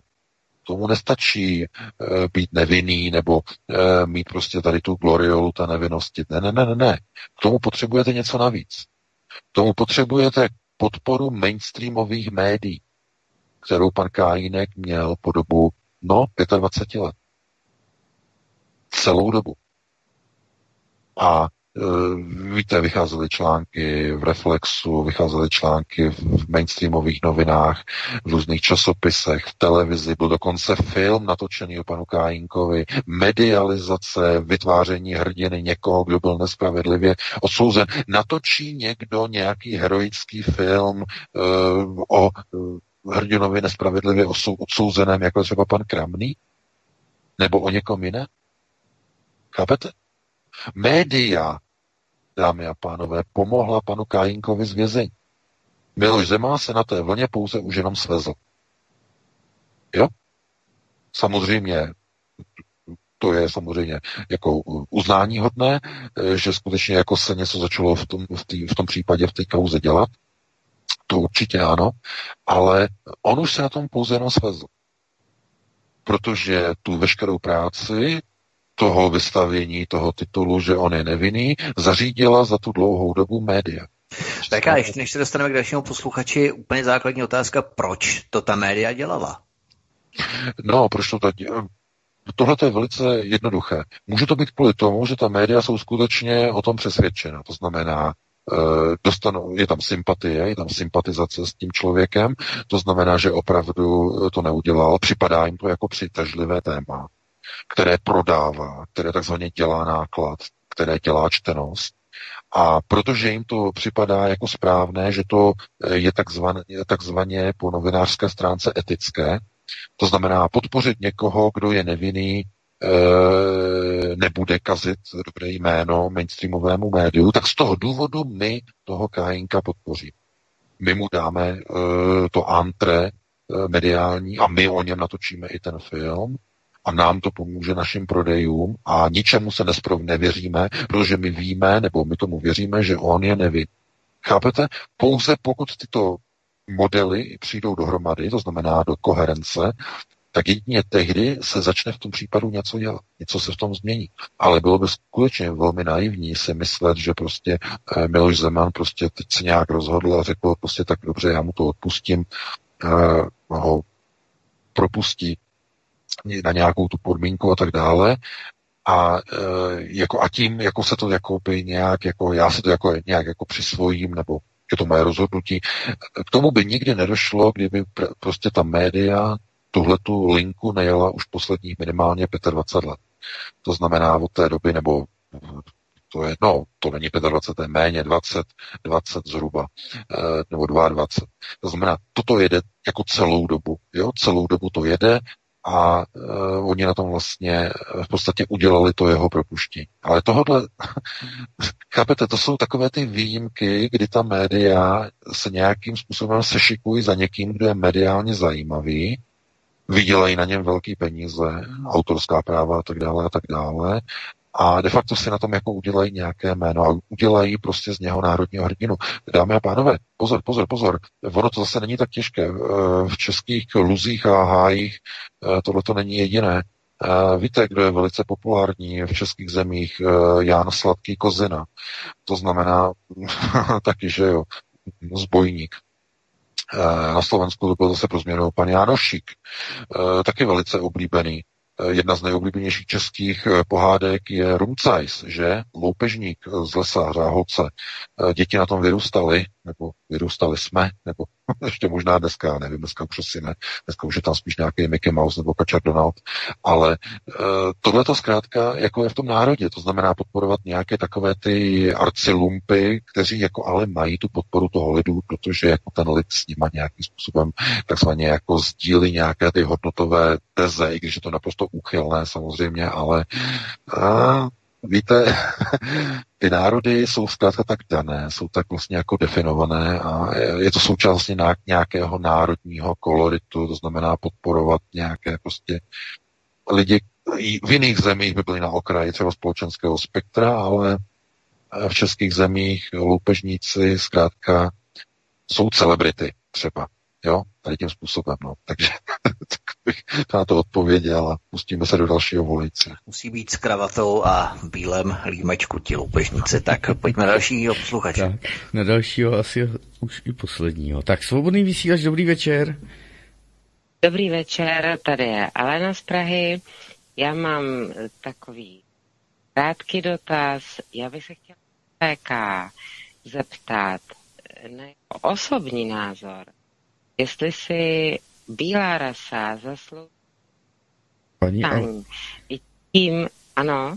Nějak mi vypadáváte, nevím, co se děje. Aha, takže bych ještě jednou, jednou to zopakuji. No, zkuste hlasitěji. Názor, názor pana VK na to, jestli si bílá rasa v podstatě podle něj zaslouží ten výmaz, protože to, co i dělá uh, on, Vítek a celý svobodný vysílač, myslím si, že je to velice záslužná práce, ale vzhledem k tomu, že si myslím, že eh, když eh, před koncem měsíce je 50% eh, v podstatě nutné položky k tomu, aby pan VK fungoval a je tak málo lidí, kteří dokážou v podstatě poslat pár korun, tak i to něco hovoří o tom, jakým způsobem, eh, co jsme vlastně zač. Mohl by se pan Beka vyjádřit? Děkuju. No, děkuju no, za dotaz. E, tak eh, tohleto, já si myslím, že tohleto řeší mnohem více subjektů a nejenom třeba alternativní servery, ale mnohem více projektů. Já bych třeba tady zmínil teď zrovna administrátor mi vlastně posílal link, odkaz na takový smutný příběh eh, z českého prostředí. Eh, je to programátorská firma, nebo mladí programátoři, nějací tři kluci, který prostě vytvořili hru, pracovali na ní pět let ve, ve trojici, ve třech lidech. Ta hra se jmenuje, jmenuje myslím, ano, someday you will return. To znamená, jednoho dne se vrátíš. A je to hra, vlastně, která je distribuovaná na platformě Steam. A oni vlastně se svěřili teď před několika dny vlastně se svými zkušenostmi, že vlastně zjistili, že tu hru vlastně lidi kradou. Jo, že prostě za to ne, oni na tom starávili zkrátka nějakých pět let a e, prodeje moc velký nejsou a e, zkrátka je to velice jako povedené dílo i po grafické stránce a e, jako systémově velice pěkné. E, takže e, to je jenom příklad toho, že někdo prostě dělá nějakou záslužnou práci, pracuje na tom velice dlouho, velice usilovně a nakonec zjistí, že je třeba ve ztrátě. To znamená, že vůbec se mu to nevrátí. A tohle to de facto platí pro alternativu. To znamená, na té alternativě je to o tom, že můžete eh, de facto fungovat tak, že vás platí reklamy, to znamená dělat to tak, že e, nadsákáte do svého webu prostě 10-20 skriptů e, reklamních, e, které vám budou zahlcovat obrazovku a víte sami, o které weby se jedná alternativní, které jedou vlastně na obrovských kvantech reklamy, že se ani nedá číst článek, hlavně třeba na mobilním telefonu. Na mobilním telefonu si otevřete nějaký článek a teď místo článku vám tam vyskočí celoplošná reklama, musíte hledat, kde se to vypíná, ten obrázek, abyste se dostali na text, odskrolujete kousek dolů, zase vám vyskočí další okno s reklamou a tak dále. To znamená, to jsou e, projekty, které jedou opravdu e, na reklamě, ale e, problém, nebo je to založené na tom, že ta reklama se vám tam zobrazuje jedině tehdy, pokud jste bezproblémový a nekonfliktní webový projekt. Pokud jedete opravdu tvrdou alternativu, tak nikdo vám reklamu nedá. Všechny společnosti vlastně eh, vám vezmou prostě smlouvy, kontrakty, nedají vám možnost vlastně se zapojit do reklamního systému, vydělávat si prostě nějakýma prostě panerama a tak dále a tak dále, protože jste někde za hranou, jste někde za čáru.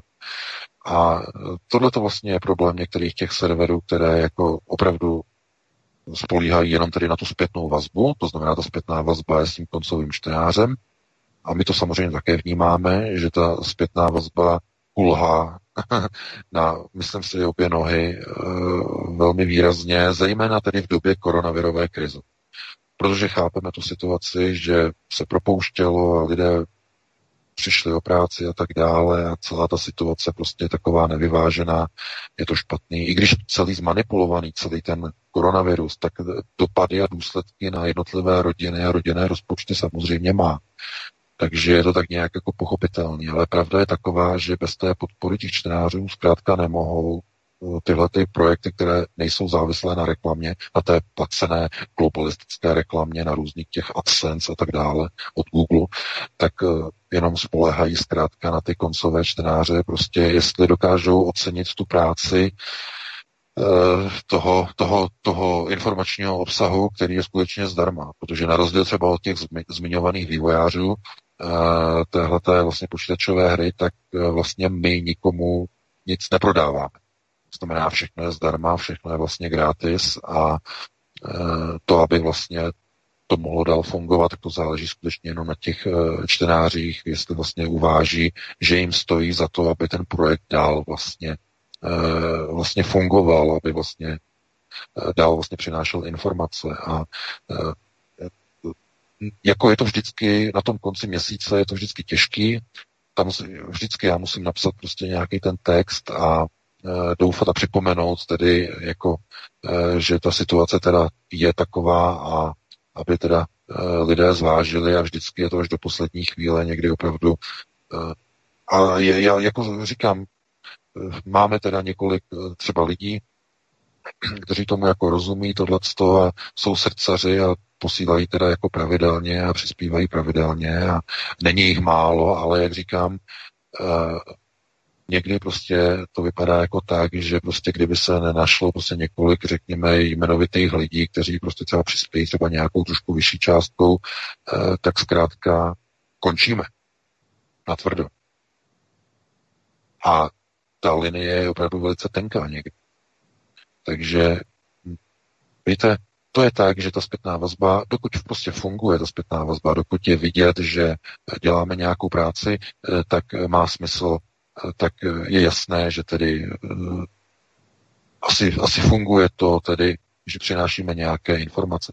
Ve chvíli, kdyby to došlo do situace, nebo řekněme do, do chvíle, kdyby vlastně se ukázalo, že ta zpětná vazba takzvané samofinancovatelnosti eh, de facto nefunguje, to znamená, že lidem vlastně už nestojí za to eh, dál vlastně podporovat provoz. Tak to znamená, že jsme se nějak odklonili, že už nepřinášíme dobré informace, že už jsme někde úplně jinde, Eh, a potom bychom se museli zamyslet, že buď teda to skončit, a nebo teda začít dělat třeba, já nevím, uh, ně, někdo by se...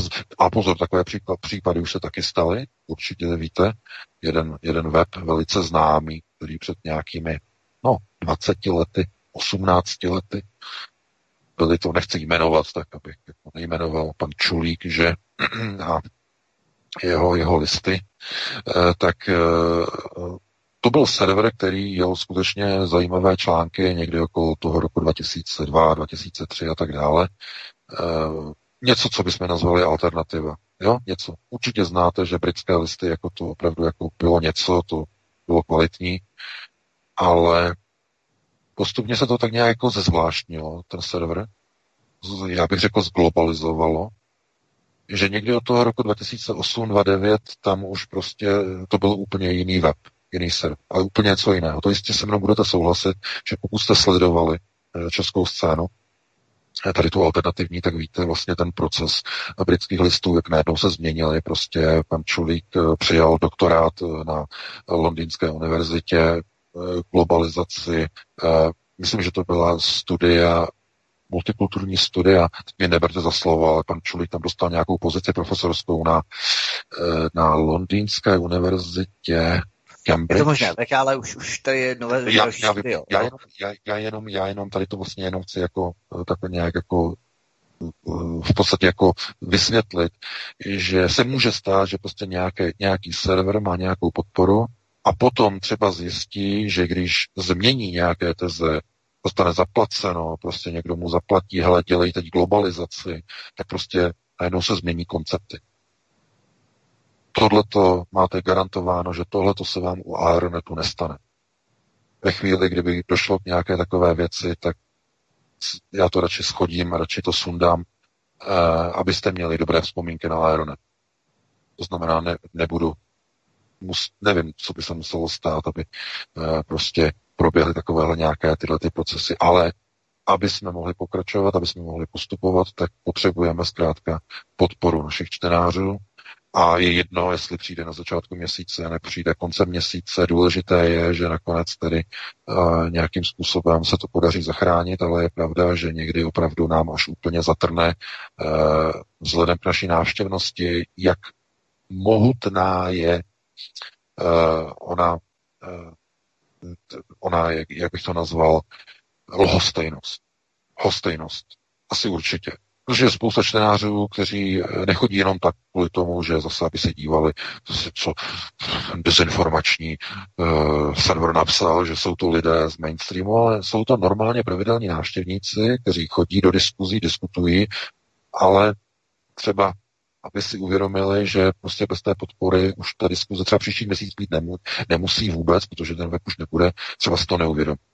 Tak. Proto jsme velice rádi za to, že lidé vlastně pomáhají, no a e, není třeba vlastně e, na, na to se dívat tím způsobem, že e, někde něčeho je málo nebo někoho je málo. Důležité je, aby e, lidé nakonec, když je třeba, tak aby si uvědomili, že když pomáhají dobré věci, tak zase se můžou dočkat toho, že dostanou kvalitní a další informace další měsíc.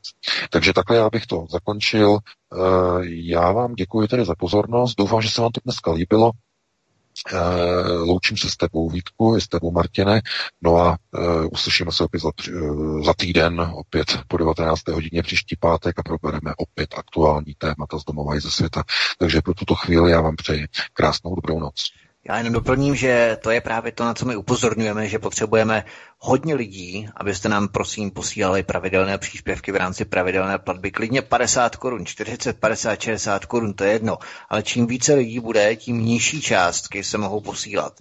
Proč by pár lidí posílalo 300, 400, 500 korun? To je hrozně zbytečně moc pro jednoho člověka. Každý prostě šetří, jo, teď v rámci koronakrize tohle. To stačí opravdu hodně lidí a pak právě tím, čím více lidí, tím méně můžete posílat 40, 50, 60 korun úplně v pohodě.